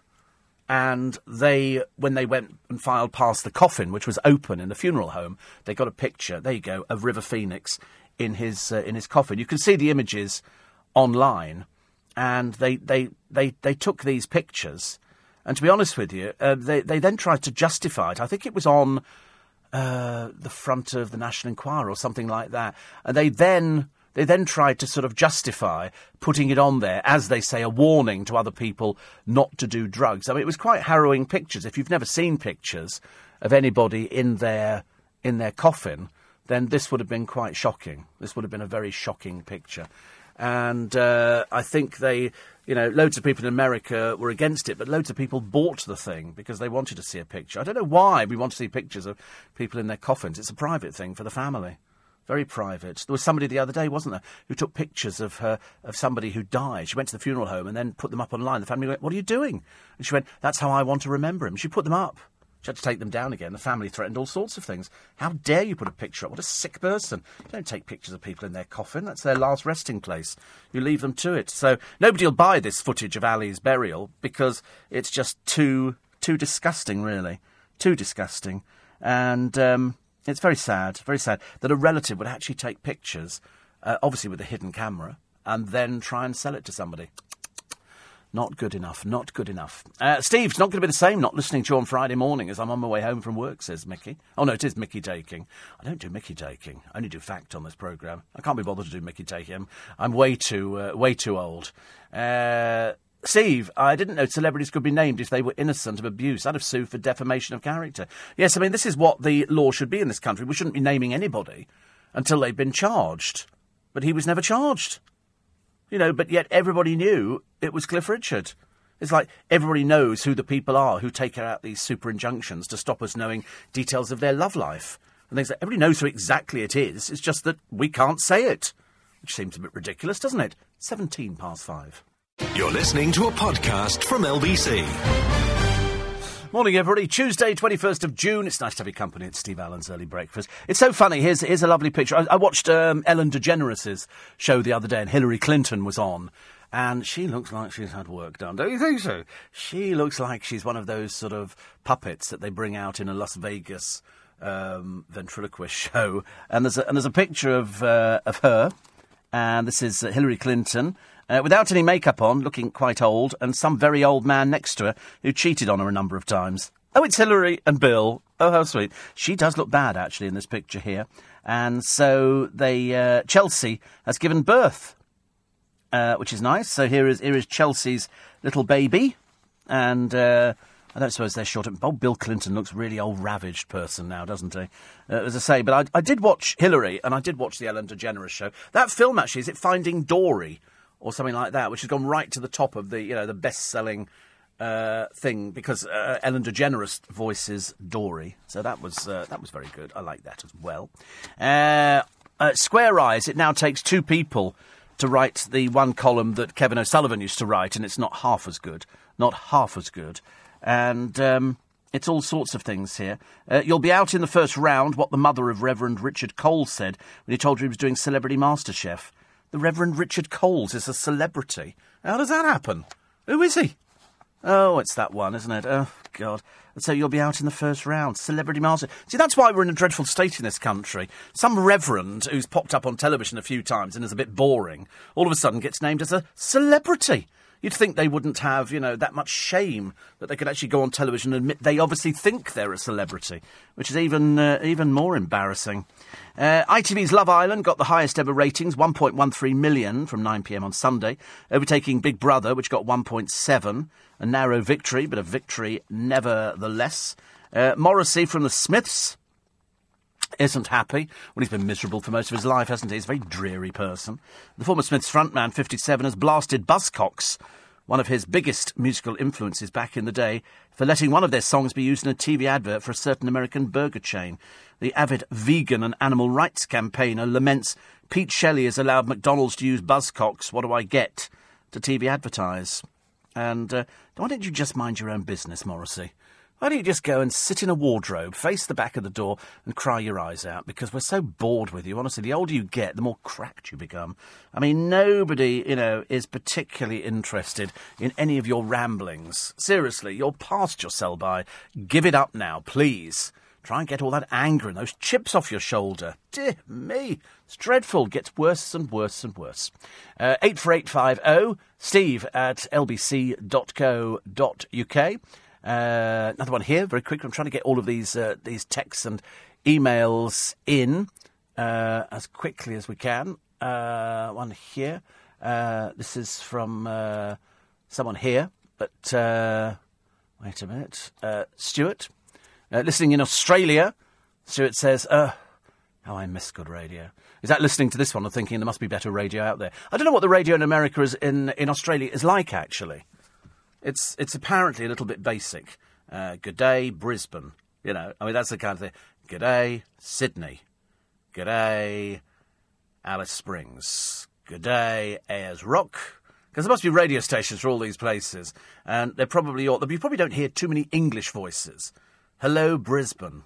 You know, my name's Reginald Fortescue. It's lovely to have your company this morning, and I'm looking out at a beautiful, beautiful sea, and it's all very nice indeed. And I suppose later on we're going to have a Barbie and uh, and after we'd had that, we'll probably roast Ken. So that'll be quite interesting. Um, that's what it's like. I, mean, I, don't know actually. I only know the radio station 2UE because we took somebody from there years and years ago. That's and that's all I know. I, have never heard radio. I'm really not that interested in radio that I want to go around the world and listen to what other radio stations do first thing in the morning. I mean, what would they do? They're mainly music stations, aren't they? Very, I don't think you'd ever get a program like this on uh, on radio anywhere be far too expensive to do because you'd have to find people in Australia who could string two words together, and that might be quite difficult, wouldn't it? Somebody say they get, oh, how long do we have to do, Steve? Oh, about two and a half hours. Uh, talking about what? Um, well, just about all sorts of things. Ah, right. Uh, Sheila, you got any ideas what we're going to talk about for two and a half hours? Answer no. Nobody's got any ideas at all. Because you can't work it out, can you? you? You can't just have a radio programme and try and plan something like this. Because it all hinges on what's in the in what's in the papers. If there's some good stories in the papers, then you can you can sort of get get through it. If there's bad stories in the papers, you're really struggling a little bit. But luckily, you've always got something to talk about. You've always got something to talk about. I like the idea that um, uh, that there's a driver. He decided to challenge a sign. He thought the sign was placed incorrectly. And eventually, after what seems like a lifetime, it turns out that he's actually quite right, but it's cost him a fortune to actually be declared innocent of this sign because they have people who can now sort of run rings around local councils go, well, I'm sorry, that's illegal. It's like the other day, I thought to myself, I hope, I hope I'm not in the bus lane because there was no way to avoid it turning the car round. I had to cross over the bus lane. But I was hoping that the, uh, that the cameras didn't catch the car because otherwise I'm looking forward to fighting that one in the court because they do have. I mean, cameras are everywhere now. You can't get away from it, can you? You so worry. I remember at one time I crossed over. I think it was Christmas Day in Kingston, and I crossed over a bus lane. Well, that was it. I was clicked by the by the camera and got a got a blasted thing in. Uh, apparently, the Reverend Richard Cole is Richard Cole of the Communards with Jimmy Somerville, says Keith. Yeah, I, th- I knew he was in a group. I couldn't remember which one it was. But he's not a celebrity. Jimmy Somerville was the celebrity in that group. Richard Cole was not the celebrity. He was just sort of some bloke who pops. And now he's doing a celebrity based programme. What is going on about it? Apparently, as well as being a vicar, says Ian, he was in the Communards. Yes, I'm going to get loads of these now, actually. I get loads of these ones. Yeah, I knew he was in a group. I couldn't remember, but I always thought it was Jimmy Somerville. He was great. Great interview with Jimmy, which we had a, a while ago. And this weekend, uh, I think it's going to be Ray Liotta, or Ray Liotta, as they call them, uh, in America.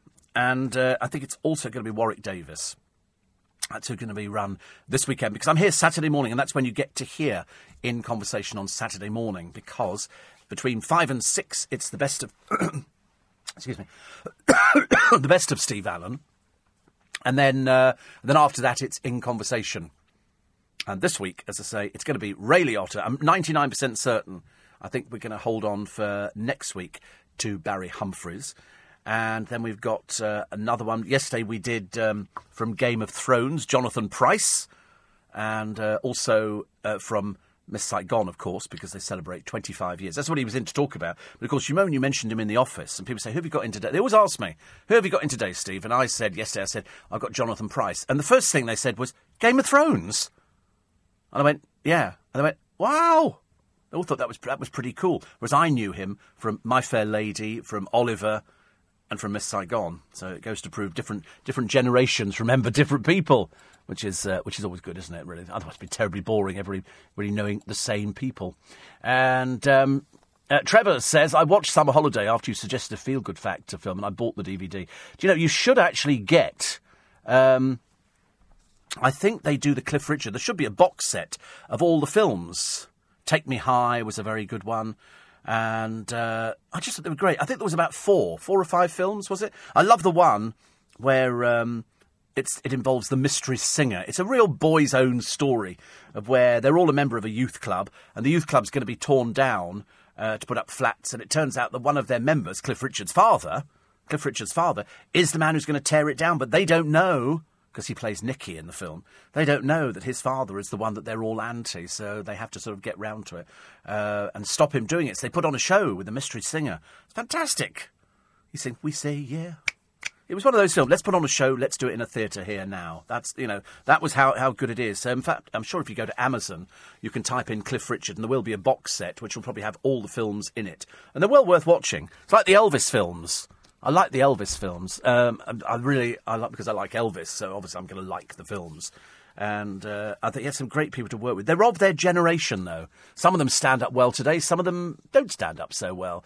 So, Trevor, it'll be interesting. I'm not sure whether I'm going to get an in conversation with Cliff, but I am going to be at a place where he's going to be. That's all I can tell you. Uh, Big Brother, absolute filth. Absolute filth. And. Uh, and uh, could you say morning to my mum Maureen? She's having an operation today on her eyes. Luckily, her ears are still okay, says Sarah. Oh dear. I don't know, operation on your eyes. Would that be cataracts or something like that? Dreadful. people have to put up with these operations. Actually, I watched some people on the telly the other day, um, and they were sort of talking about, you know, operations that they have. And you think, why do people want to share their operations with you? I've watched some of this 24 hours in A&E. That looks a bit scary, doesn't it? LBC News Time, 5.30. Latest headlines for you this morning. It's Rupert Bhatia. You're listening to a podcast from LBC. Morning, everybody. Uh, is everybody making a big deal about uh, Taylor Swift and Tom Hiddleston? Uh, they're saying that, I mean, she went out with Calvin Harris And she seems to be very nice. And Tom Hiddleston, for some reason, best known to himself, is now posing in a very naff pair of white pants, kind of thing, sort of like shorts. Which I always think look a bit bit naff on men, you know, and uh, because there's there's a rumor that he could be the next James Bond, and and I keep hearing rumours about who's going to be the next James Bond. I mean, I suppose he does actually look quite right. Perhaps they're doing it. Perhaps his agent is saying, listen, let's get as many pictures of you in the papers and let's start talking about James Bond and let's see if we can sort of persuade everybody because that's, that's the way it's obviously going to go. Oh, I'll tell you what I saw the other day. I saw that dreadful screeching harridan. Uh, on the television, Sally Jacks again, attempting to do some modelling feature on the programme. She's only about that big. Seriously, if she wasn't wearing heels, she'd have disappeared completely. She just looked like she was lumpy in all the wrong places. You know what I'm saying? And it's that ghastly voice. Anything less feminine, you'd be hard pushed to find on the television.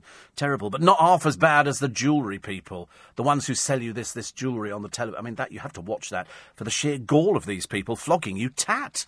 I mean, seriously, I don't know how it works. I really don't, but I'm fascinated by it.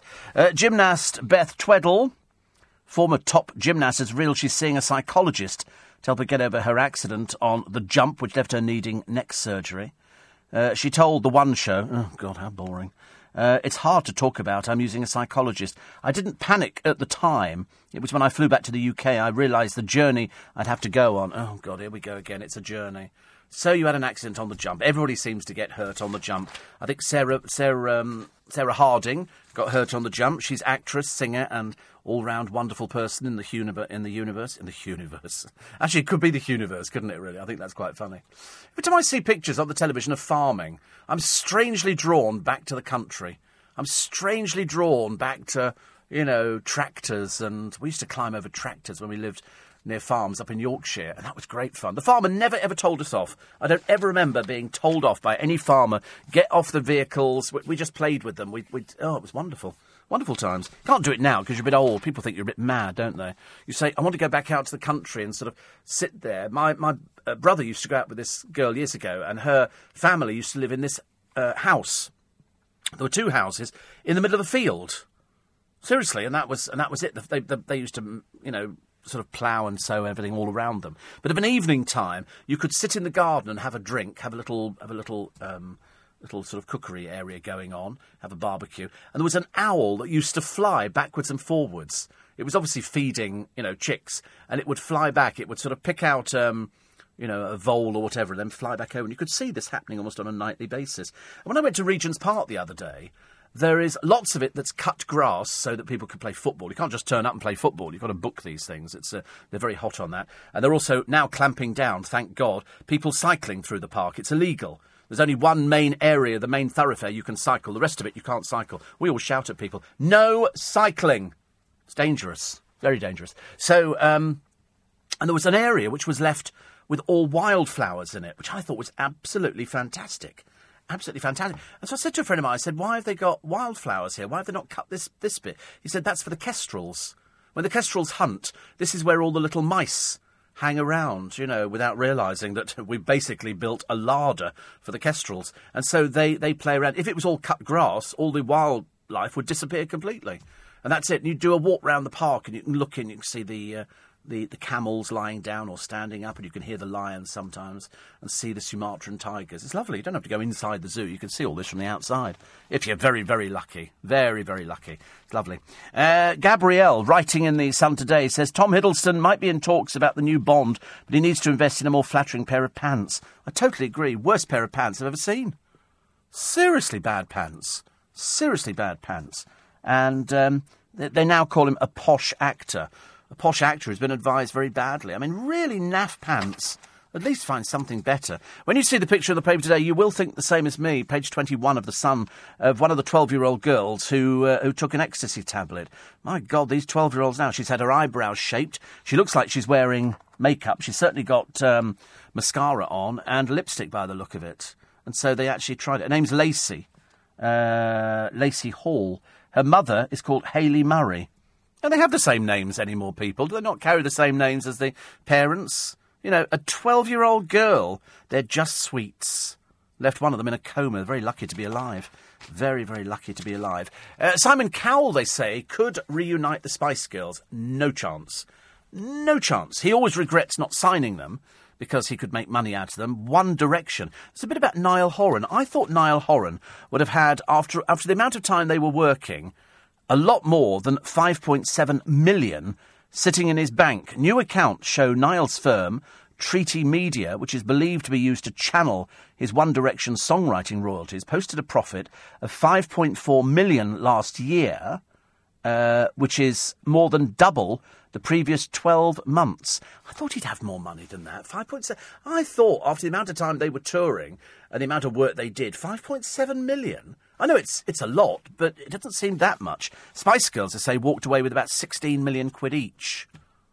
But uh, unfortunately, as you now know, the only people who'll be taking part in, in the Spice Girls reunion will be all of them, except Victoria Beckham, who said she just doesn't want to be part of it, and Mel C and uh, and they say Simon could force them back in again or persuade them back in again. I don't think he could. Victoria wouldn't be remotely interested because you know she's now she's international superstar. She would be the one who would be going. Well, I'm not standing at the back. I'm Victoria Beckham. I'm more successful than all of you. I've got you know 250 million in the bank. Admittedly, most of it's from Dave's company, but uh, you know I'm much more successful than any of you lot. So why would I go there? So in fact, you might just end up with three people which would seem a little bit silly, wouldn't it? Unless they can finally persuade them. But Victoria, definitely will think never, never do it. And Mel C is not remotely interested. She doesn't, uh, doesn't care about it at all.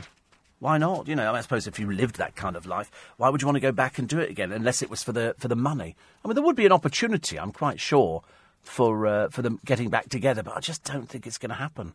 Just don't think it's going to happen. Uh, after the attempted attack on Donald Trump, does that mean Trump will be calling for a ban on all Brits coming to the country until he can work out what the hell's going on? Well, this was uh, another person, wasn't it? You're going to be seeing more of this in the newspaper. Somebody's going to be attacked, and uh, people will, will die as a result of it, and we'll still say, won't we? All lessons can be learnt. Lessons can be learnt. And everybody else is going, what lessons? What lessons have we learnt from that? What lessons have we learnt from Joe, Jo Cox's death? Apart from all these people should be assigned bodyguards or panic buttons or something like that, because there are people out there who are actually willing to uh, to shoot and stab them. That's what's so uh, so dreadful about it. And uh, it'll happen again. Of course it will. It's bound to. Uh, the DNA test, which has rumbled a fake heir. Some of Britain's richest toffs may lose their titles after top judges ruled DNA evidence can determine a rightful heir. The Judicial Committee of the Privy Council's decision stripped aristo Simon Pringle of his right to become a Scottish baronet after tests showed his grandfather was illegitimate. It said the title should pass to his cousin, Murray Pringle, a retired accountant from High Wycombe in Buckinghamshire. Now, the ruling opens the way for further claims to some of Britain's most famous family seats if toffs have played away. And they did. Toffs played away a lot of the time. Yesterday, judgment rejected the heir to the baronetcy of Stichill's claim using DNA would breach confidentiality. Pringle, 57, had been due to inherit the southern Scottish baronetcy in 2013, but Murray Pringle claimed the seat, uh, insisting the ninth baronet was a cuckoo in the nest. wow. I love fighting amongst the aristocracy. I love stuff like that. That's really cool. That's really cool because we don't understand anything about aristocracy, do we? We just know that they're all terribly posh and they live in huge houses and we're all terribly jealous. Well, I'm not. I'm not. Because all I think is, I wonder about how, how big your heating bill is and the heating bill would be absolutely enormous for some of the. they couldn't afford to have it on. It'd be way too expensive. Uh, Denise Welch is going for it. She's hoping to land a part in a US hit show. I think unlikely. I think unlikely. Although she has done quite a few, quite a few things. Top Gear, Top Gear, Top Gear, Top Gear, all over the uh, the bizarre column for today. They seem to be they're opening up press releases because Top Gear viewers have hit out at the motoring show because they say in the rallycross car segment, apart from Sharleen Spiteri, all eight stars have been men. Uh, those unhappy about this include Philippa Dimonte, who tweeted, Where are the female guests on Top Gear? We too can be funny and sporty and chatty and drive. And uh, another angry woman tweeted, When are we going to see more women on Star in a rally car? Well, the answer is it's, uh, it's the person who runs the programme, which is Chris Evans. He decides what goes on the programme. And so he has used people. They've also use loads of chefs. I mean, most of them, it's, it's a cookery show, isn't it? Gordon Ramsay's been on. Uh, he was in the Star in the Rallycross car. Tom Kerridge, Ollie uh, Dabbous, Tom Kitchin, and then Oliver Peyton. Uh, next time round, you've got Paul Hollywood.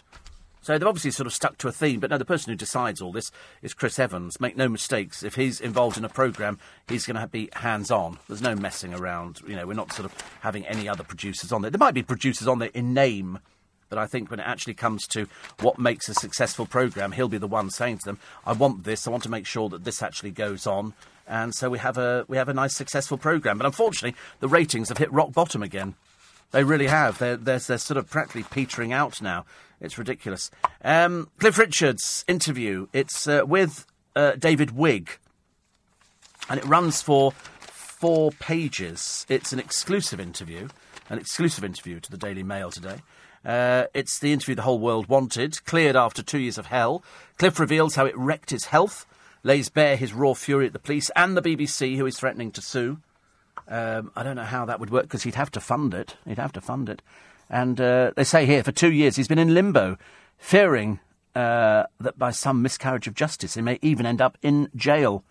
Uh, good news, everybody, he says. Uh, he got the news from the lawyer. Good news, everybody, just like that. After it was all over, he said, I sat on the bed and thought, this is so fantastic. I wept. I couldn't help it with all the emotions pent up inside. Yeah, I mean, I, I can exactly understand where he's coming from. You know, somebody of that age shouldn't be putting, uh, you know, put through things like that because it would be uh, it would be dreadful actually. Um, very interesting. Graham uh, says uh, I loved all the Cliff Richard films too. My favourites were the young ones, and before that, Espresso Bongo. Absolutely love that movie. Then I discovered Elvis with Jailhouse Rock, and a fan for 55 years. But I still really like Cliff and his early recordings, still bringing back so many memories of my early teens. I went to see him this year at the Royal Albert Hall. He didn't disappoint and you just had to admire his presence with these awful allegations against him. Yeah, it's uh, it's it's it's a broken cliff who's in the papers today. You will see the pictures uh, of a man who's been through the mill and backwards, uh, treated like a guilty man. It you know it can't be it can't be a barrel load of fun for anybody at all. But he's waited two years, accused of a sex attack on wait for it roller skates. One of the accusers claimed he roller skated into the shop and assaulted him. I mean, how bloody stupid do we have to be in this country? The police never treated me as innocent until proven guilty. It was disgusting. The uh, the BBC were just disgraceful. He said, "How could the BBC do it to me? They couldn't care less, Cliff. They couldn't care less. They're not remotely interested. There'll be nobody who'll put their name up to this one saying I authorised the helicopter to go up. I promise you. They hide they're like little girls in skirts. They hide and they go, oh, I didn't know anything about that. No, who, who authorised that? No idea. Just went up there. Flew by itself, dear. Flew by itself. Disgusting. Quarter to six. You're listening to a podcast from LBC. One of these days, you're going to be privy to the conversations that we have while you're listening to other things. There's going to be a, a, fault in the system. There's going to be a mistake, and people will be writing and going, We can hear what you're saying. I've just got a feeling. I've just got a feeling. I don't know why. I've just got a feeling that something's going to happen. Well, I told you we did that once years ago, didn't I? I told you that all of a sudden we didn't realise, but the camera, not in this studio, was on. The camera was on, and people could see us online and people were tuning in, and I went because somebody wrote in. I told you and said, "Oh, I can see you in the studio." I thought, "Yeah, yeah, right." They went, "No, no, I really can. Look at this." And they set up a link, and I clicked on it, and then my screen burst into life before me, and there I was in the studio looking at it, going, "Oh my goodness, that's me on the television screen." Very frightening moment because you never remember what you do. I mean, you don't sit here picking your nose or anything like that. Well, not all the time. And, uh, you know, mainly I'll be sort of just play with my hair or something like that. That's just about it. But it'd be funny if you could hear extra. One, one time we used to have people who could listen very carefully and hear what the producer was saying to you. Sometimes the producer talks to you. And if you have your headphones particularly loud, somebody'd say, I can hear what your producer's saying to you. And you go, No, you can't. And they say, Yes, I can. And then they, they'd prove. So they, they were, I don't know how they were hearing it. Perhaps the headphones were that loud. I don't really have them that particularly loud. I don't think so. In the studio, I have the volume quite high. Everybody always goes, "Ooh, the studio's volume's too high," you know. But I don't only have it on. I mean, obviously, it's not on now because I'm talking. Uh, Noreen says, "Hope you are well. Looking forward to Cliff and Gloria. This poor man's been treated dreadfully. Yeah, I don't think you'll realise until you see this interview, which I suppose must have been uh, edited by now. Martin Frizell said he was doing it yesterday, and I think you'll realise just it's it's a broken cliff." It's seriously, he's known Gloria for about 47 years, I think. And uh, he was there for her after Caron died, and he donated some stuff for an auction and things like that. And he's always been very generous in that department. His wine was terrible, though. I have to tell you, they did a taste testing on the television, and he tasted his own wine. He went, "Oh, it's horrid," but he didn't know it was his own wine until they then said, "That's yours," which I thought was quite funny. But uh, he's been treated very badly, very badly. Uh, we took my little brother to see The Young Ones, his first ever film. He cried for the lights to be put on. we had tea at the Grove in Watford. Yummy. Yes, you mentioned you were going off to the uh, to the Grove in Watford. Uh, sunshine over Gilston this morning, beautiful. Uh, had a look at Macy's Tommy Bahama shirts. Me too, Neil. Yesterday there wasn't much of a choice. No, there isn't. I feel like writing to Tommy Bahamas and saying, "Listen, I, you know, live and work in London and have done for over forty years. Isn't it about time that Tommy Bahamas opened a shop here? Hello." You know, if there's so many Brits who want to buy these Hawaiian shirts, then why have they not opened a shop or an outlet or something like that? Or done an outlet in one of the big department stores? Put one in Harrods, put one in Selfridges, put one somewhere. Sorry, got a bit carried away there. Sorry, I don't like to sort of lose my temper. But you're right, I looked at Macy's. It was, it was, it was, it was poor. It was poor. Uh, 84850 steve at lbc.co.uk. Dion, why would you listen to that? It's rubbish.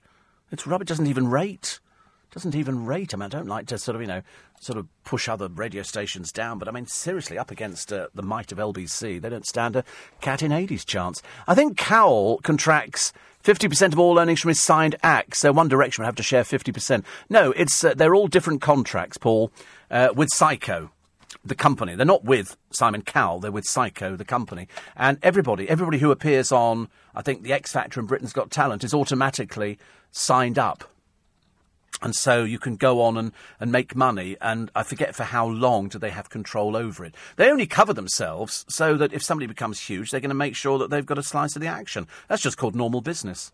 That's normal business. So uh, uh, I hope that's how it works for most people. I wish it was 50%. God, I've never heard of any agent who takes 50%. That would be something.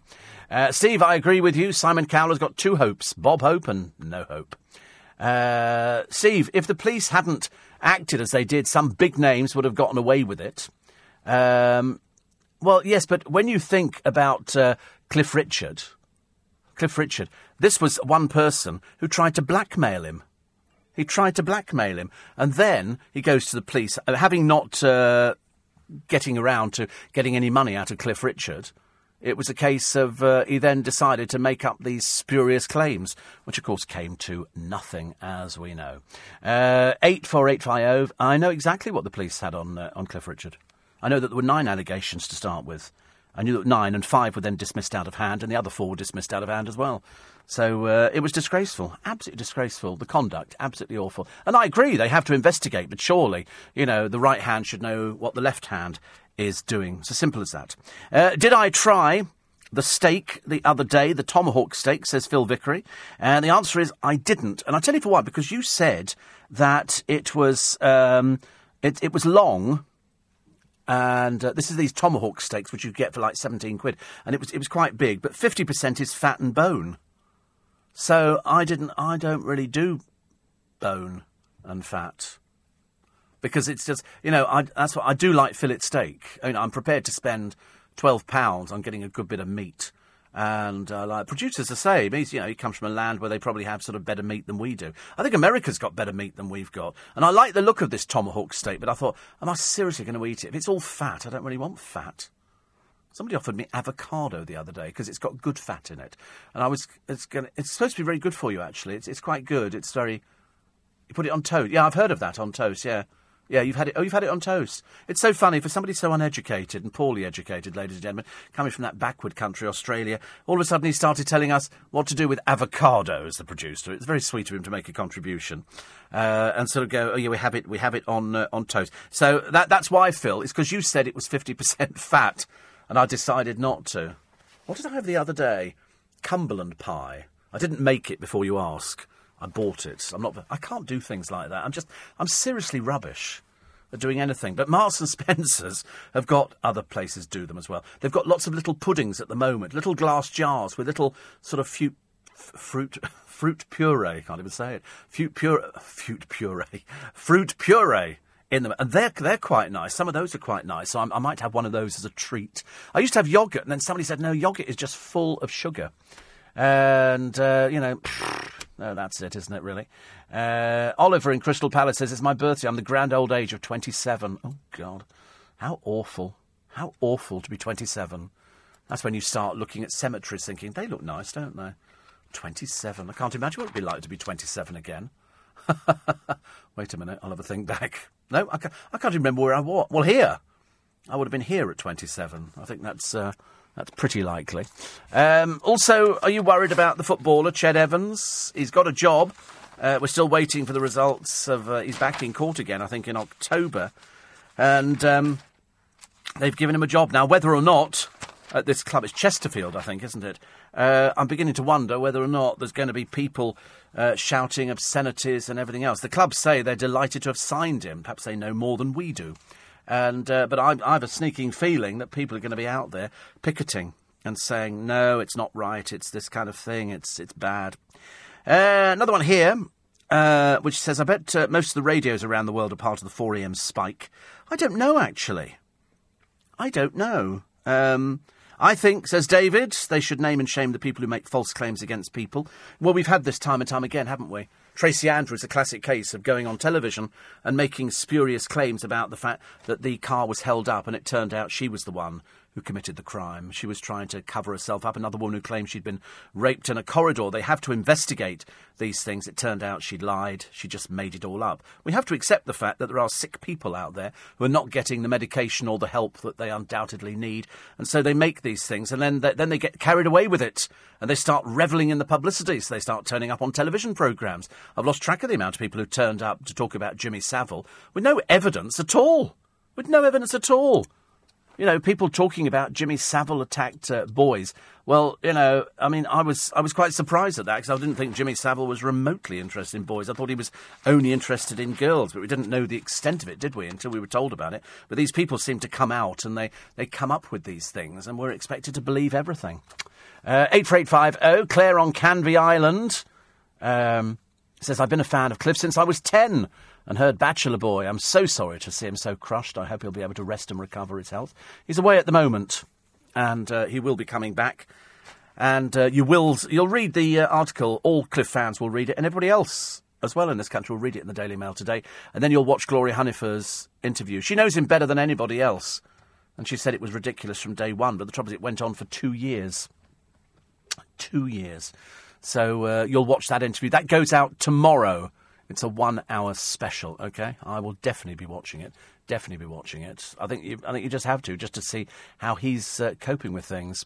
Uh, eight four eight five zero. Paul says, "No offence, why do you want to look like a bit part actor from Hawaii Five O?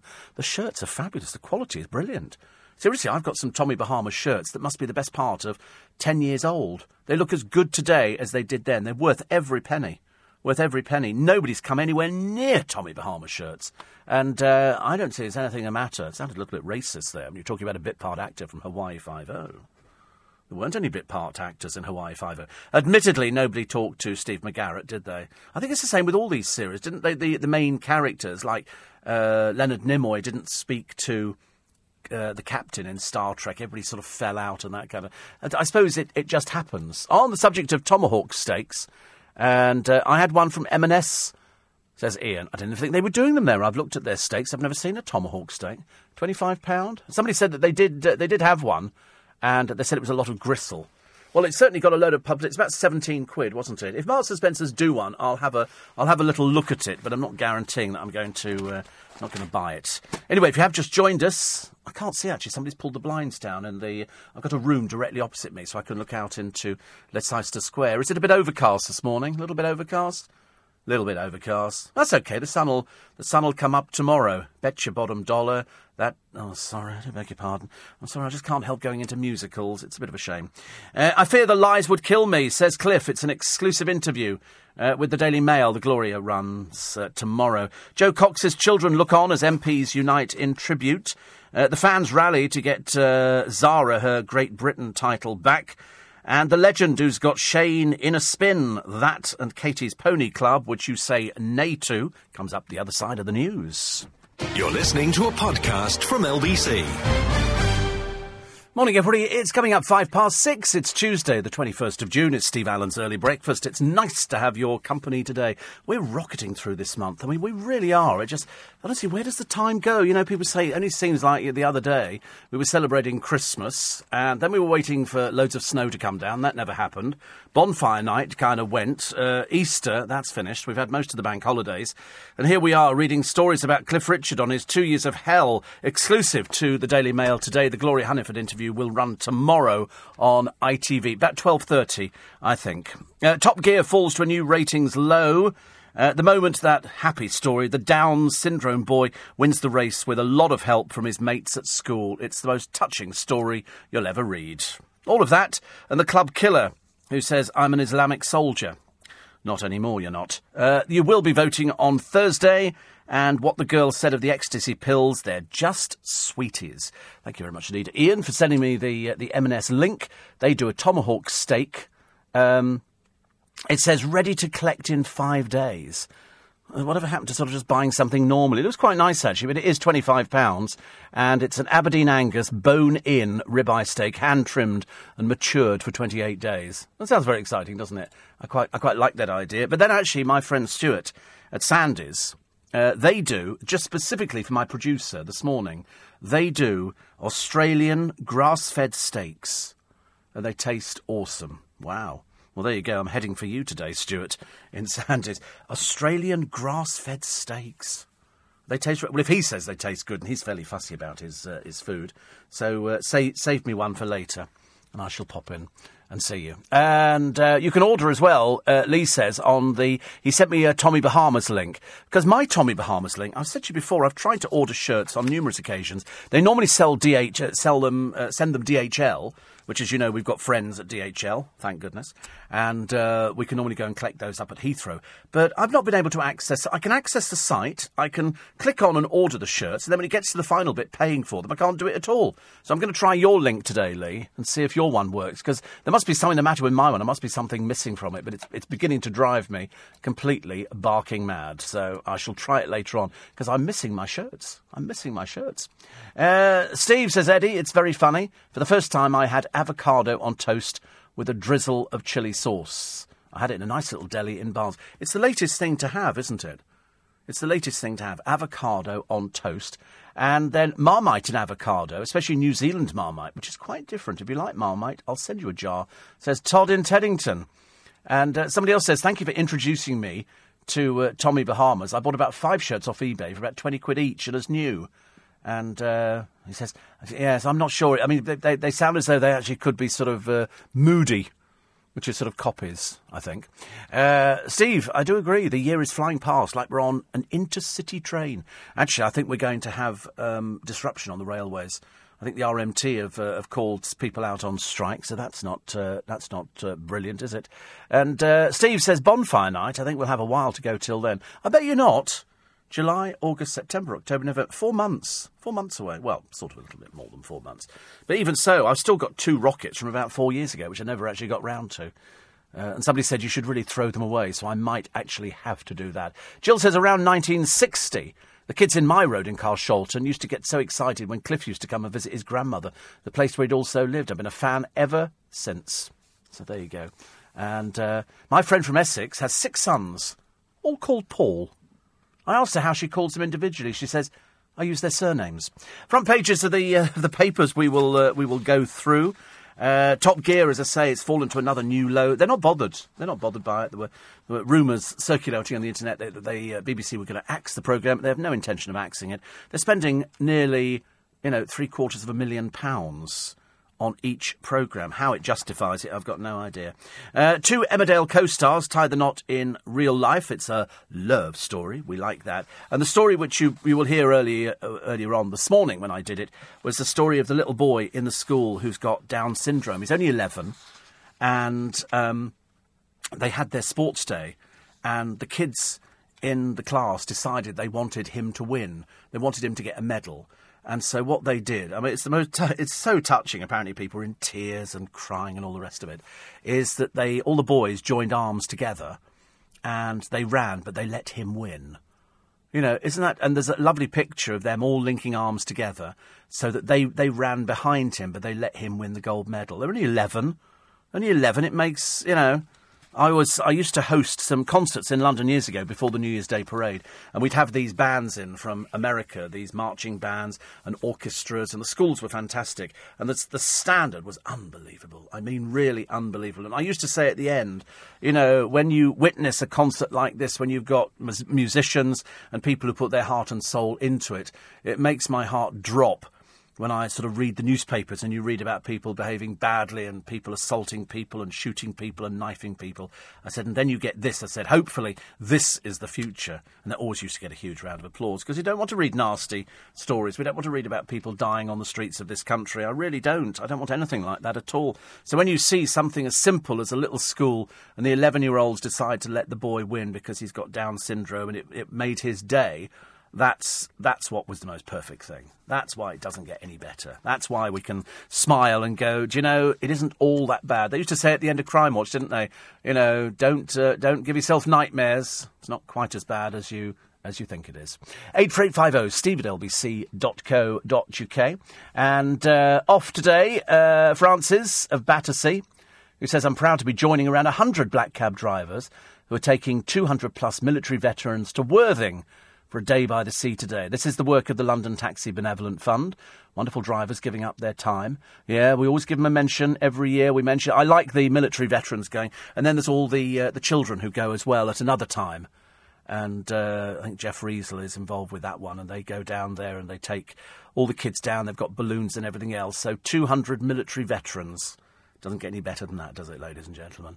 Makes you cry sometimes because you think they probably don't have the best quality of life, but they should do because uh, they gave their yesterdays for our tomorrows.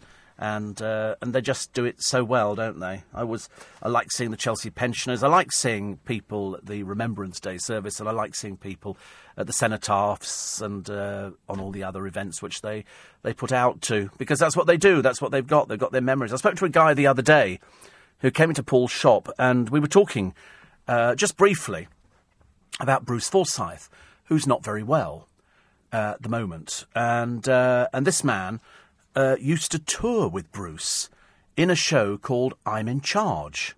Now, all I can tell you is this is where I might get it wrong. His name could be Tito, and I know that he sings all sorts of songs. He was a singer, and he toured with Bruce for lots and lots of uh, time, and Bruce is still in contact with him. So if anybody can help me out with his name, that would be very useful because I can't remember. I met him yesterday. He's a man who could be in his seventies by now, I would think, and he toured with uh, with Bruce. They they did all the the big theatres. And Bruce did his act, uh, but it was Bruce's catchphrase at the time, which was "I'm in charge," and this man uh, had some great memories. So we had, a, we had a nice chat, but I can't remember his name. Somebody might need to do me a little bit of research on that one to find out. But he toured in this show. Steve, says Philip, when they say meat has been allowed to mature for 28 days, they're letting it rot for that long. How long can they do it before it's unsafe to eat? I don't know. I saw a thing about aged meat now. It hangs in some way, doesn't it? And, uh, and I'm not sure if they coat it with something. I'm not sure if they actually coat it with, with something before uh, they they then can put it out as being 28 days old. You know, I, I, don't I don't quite understand how that works. Somebody have to explain the aging of meat. But 28. See, I always think if it's been aged for 28 days, that's uh, that's actually good. I think that's it's supposed to be better. But how they age it, I've got no idea. I've really got no idea. I wish I knew actually. I wish I knew, but uh, but uh, but I don't. So if anybody can explain that one to me. But I'd definitely like to hear who this person is who used to sing for for Bruce Forsyth. That would be that would make my day today if we can get that in before the end of the programme. Uh, when ordering online, apparently sometimes it depends on the browser whether you can check out or not. It might not work with Internet Explorer, but will work on Google Chrome or Firefox, says John. Uh, well, I've ordered before, actually. In fact, I've ordered loads of times. And so uh, I might have to do some updates on the computer, I suppose. Avocado and bacon sandwich, says Michael. I've had avocado and bacon, but this is this is specifically avocado sliced on toast. Seriously. Uh, 84850 steve at lbc.co.uk. And uh, yes, so Leah, thank you. I'm, I'm, I'm checking on that one now to see whether or not I can order from Tommy Bahamas. If not, they'll just need to fly everything over to me. I'll pick out the stuff and then they can fly back home again. It's uh, 6.15. It's LBC News Time. The latest headlines for you this morning. Rupert Bartia. You're listening to a podcast from LBC. Oh, I so want you to hear these conversations. Uh, 18 minutes past six now. Phil Vickery tells me about this um, this ribeye. The Australian grass-fed ribeyes are very, very good indeed. Plus, they're grain-fed is also very good. See, is ribeye the bit that's go- see? I like a fillet steak 'cause it's just a little piece of steak without any bits in it that I need to cut round. But perhaps I need to sort of, you know, uh, try uh, something else. So I, I, anybody can cook, says Phil. Pfft, not seeing me. I'm totally useless. I mean, really, I could stand there and just stare into the distance. Anyway, when it comes to aged, aged meat, Phil says no coatings. You just hang it up and leave it in a temperature controlled area. Some are matured in vac pack bags, but that's not dry aged. If you mature meat at, say, 2 centigrade, you just slow down the maturing process, then the moisture evaporates at a slower pace. I've lost the will to live. I've lost the will to live on that one. But that's how it's done. It's, it's, it's sort of hung up, isn't it? That's why you need to give them notice. They've got to go, presumably, go and get it out. So it's in temperature controlled area. But I might try this Australian grass fed ribeye. Depends how expensive it is, I suppose. I mean, I, am I'm not generally that, that bothered about how much something costs, provided I like it. Provided I like it. We did all right, didn't we, in the uh, in the football yesterday? A draw, nil nil. That was very exciting. Wales did well. Wales did well. Uh, and Rob says, I used to be a, a, butcher. We didn't coat the meat for the 28 days aged beef. It was hung in the fridge for that time. Right, right. Now I know. Now I know. Uh, and Rob says, beef is pretty clean, so you can eat it rare and even raw. Yeah, I've eaten. I've eaten raw raw beef actually. Pork, for example, isn't and would spoil before 28 days. Oh right. uh, Ian says they age meat by getting cattle to watch England games. That is so cruel. So cruel. but probably quite true at the same time. So uh, now you know what it is and now you know where it all comes from. And so, um, trying to, Stuart, trying to cheer the producer up is like trying to get him to ride a pogo stick. I mean, honestly, uh, I did say to him this morning a minute ago, I said, because uh, he always asks, it's always a question, isn't it? So I go, oh, are you working tomorrow? You know, just being social and sort of passing a few minutes. And uh, he said, uh, why? And it's always, it's always confrontational. It's always confrontation. It's never sort of, yes, I'm going to be working with you tomorrow, Steve. I'm really looking forward to it. Said in that funny little accent. But uh, it's always, why? You know, if, if he comes in in the morning, he goes, morning. And I go, morning. He goes, what's the matter? And I go, nothing. Why?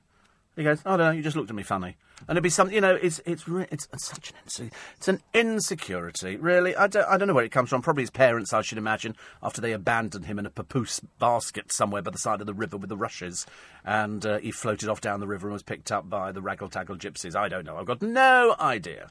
No idea and care precious little. I just know we have to put up with him in the morning, which is okay. I don't, you know, I don't have sort of too much of a problem. Apparently, if the meat is aged 28 days, what would be the best before date? Would that be suspended until the meat is sold? Don't confuse us. Seriously, I, I don't need uh, I don't need to know things like that. Mainly because I can't. I'm, I'm just not uh, particularly good. I do watch sell by dates. I'm I'm possibly the most cautious person on sell by dates. Uh, bison steak is lovely. Yes. Uh, Tito Burns. No, not Tito Burns. He might have been. Oh, could his name have been Tito? Might have been Tito somebody. He's a singer, though. That's all I can tell you. He's a singer. And he toured with Bruce Forsyth, and that's as much as I know. Anything else, I'd love to go. I'd probably have to find out for my uh, for myself. Should we go through front pages of the papers? I love the adverts that they're, they're putting up on the television recently. It's for "Don't let these people win the lottery." The latest one is James Blunt. You know, they always go, don't let him win the lottery. And I, I quite like that. Because most of them I've agreed with, actually. Uh, Cliff Richard, front of the mail today. I feared the lies would kill me. He's been through a lot, and uh, listening to this programme made him feel a bit better about himself. Because he was up in the early hours of the morning. When you're up, you're wandering about, you don't know what to do, you don't want to watch television, you don't want anything else, so you flip round the radio dial, and lo and behold, he comes across uh, LBC and he listens to me. Uh, according to a report in the Mail as well today, uh, women have dozens of bras, but wear only two. It's a bit like men, isn't it? Men have got outfits that they like, and uh, and they're they're just comfortable. It's like I've got certain jeans that I feel comfortable in. I keep meaning every year to buy myself some cashie trousers To, and then I keep thinking, I don't know, I'm not sure I'm going to look very good in in cashy trousers. So I, I stick to jeans and then and then different shirts. Once I've sorted out the Tommy Bahamas link, I'll be fine. Just at the moment, it's very frustrating that I can't can't seem to order anything. I have eaten the bison. No, I haven't eaten the bison steak, but we did have a Lavastocks uh, farm shop, which is closed in Twickenham, and they did bison steaks as well. And uh, Eve says, "You're very wicked, your producer. I'm almost feeling sorry for him. Please, please, God, don't feel sorry for him. Seriously, God feels sorry for him. His parents feel sorry for him. His friend feels sorry for him. You know, that's that's the way it gets. He doesn't have a lot. Seriously, I'm possibly his only friend in radio. I'm the only person who talks. Everybody else just takes him for granted. And so, I mean, sometimes I've come in in the morning. I don't want to make a big deal about it because it sounds silly. He's been in tears. He's been in tears. We've had a lot of, lot of, a lot of heart rending. Oh, Steve, you know, can I confide in you? No. And uh, we get all this kind of thing. I, I, sort of bring him a little bit of food every so often because it's the first time he's probably actually touched Marks and Spencer's food. And uh, you know, because up until now he's, he's probably tried to find some little Australian shop somewhere where it's overpriced rubbish. And so when I bring him in food, it, it, it clasps it with both hands. It's almost it's almost touching in the extreme. It's, it's, it almost wrenches it out of my hand, actually. I've had to sort of sometimes wrestle it back and go, no, that's not for you. Yours is that one.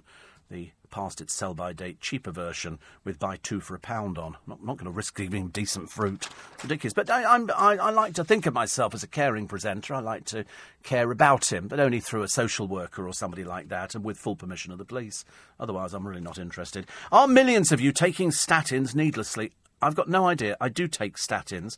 It says cutting your cholesterol doesn't always reduce heart attack risk. I wish they'd stop talking about it. As I get a little bit older, you start panicking about, you know, they say so and so was fine one day, and it's like if somebody says to me, "Oh, you look really well," you think, "Oh, don't say that," because you can always guarantee the next day might not make it. Uh, the new James Blunt lottery ad is very funny, says Jill. They should do Eamonn Holmes. Oh, that's a bit cruel, isn't it? Because people like Eamonn. Eamonn likes Eamonn. uh, 84850 steve. And uh, another one here. This, uh, this, uh, this fine mess, the, uh, the driver in the roadside legal victory thing, is actually quite interesting because he, uh, he, he thought he was right it was a sign that says accept buses, coaches, taxis, and cyclists. And he took it to court. It's an illegal sign. It's in Bristol. And he won, but it, it's cost him a small fortune to go to court over it. But then, if you believe in something, you know, why not go for it? Goodness sake, that's so much better, isn't it?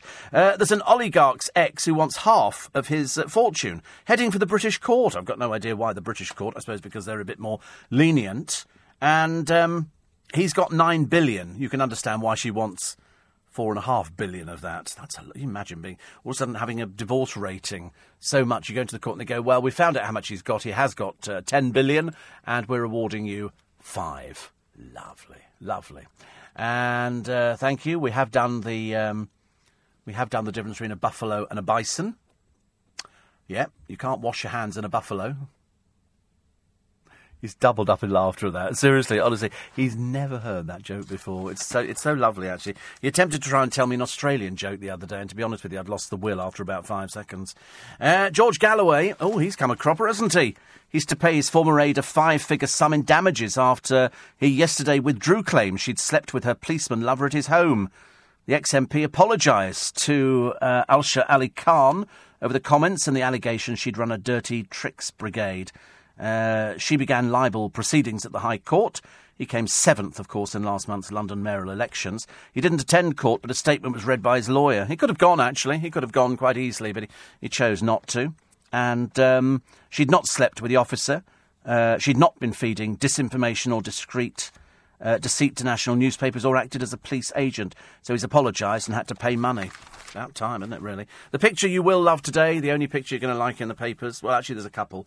There's one of uh, Jo Cox and the MPs all turning to look at the seat that she would have been sitting in had she still been alive, and they put uh, two roses on it.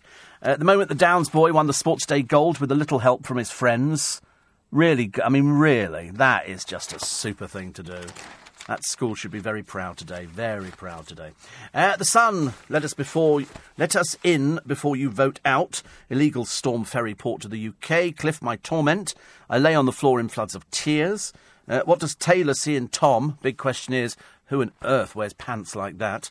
Presumably, they must have just been bought for the occasion. Supermarket bills up £580 a year if we leave, says the Mirror. Cliff, I just wept. Why would anybody hate me so much? England's still in Europe, for now. And the story on the Daily Star, the Big Brother star, and the Premier Aces sex tape. It really is a sad, tawdry tale of uh, of two people who absolutely deserve each other. One who's in the uh, the Big Brother thing because apparently she thinks she's famous. They might as well stick any old dog in there at the moment. Laura Carter is seen romping with a Premier League footballer. It's set to go online while she's inside the house. The raunchy video is so hot, it's already attracted a £10,000 bid. From whom? I can't imagine why anybody would want to see anything like that at all. Of course, we'll find out, no doubt, over the next few days who the uh, Premiership footballer is. It's always footballers, isn't it? Uh, was it Tino Valdi, Italian singer? Do you know, it might be. It might be. Can you send me a link to what he looks like? Tino Valdi. I might have to write that down, actually. The things I've got to do. Uh, listen, just about it this morning. I've got uh, Warwick Davis to talk to this morning. He's coming in to talk to one of my colleagues on another radio station, and then he's coming in to do me for In Conversation, which we will run this weekend, mainly because we like him, and also uh, we're going to be running Ray Liotta as well this weekend. It's a great interview. Seriously, it's a very, very good interview. Ray Liotta has got a new series coming up on Sky. You will not want to miss. Beautifully shot. Beautifully shot. He's, he's, uh, he's cop. He's cop. But what sort of cop is he? You'll find out in our uh, conversation. I'm back with you tomorrow morning. Tomorrow's Wednesday. Producer will be here as well. That'll be great fun, won't it? We'll all be looking forward to that part of the day. And uh, I'll be here from four until six. You can follow me on Twitter at Steve Allen Show. At Steve Allen Show. And uh, I'll keep you informed with anything else. And don't forget, tomorrow is the day that the Cliff Richard interview, which will air, I think, about 12.30 on ITV, done by Gloria over the weekend, edited uh, yesterday and uh, they've given bits out to the media, so they've they've managed to put the story together from that. But you'll need to see the whole interview to realise uh, exactly what Cliff Richard went through. You can listen to LBC whenever you want, wherever you are. Download the free LBC app for your mobile or tablet and never miss a moment. Leading Britain's conversation at seven, it's Nick Ferrari at breakfast. But coming up now, it's Lisa Aziz with the morning news. If you enjoyed this podcast, listen to Steve Allen live from 4am Monday to Friday and Saturday and Sunday from 5am.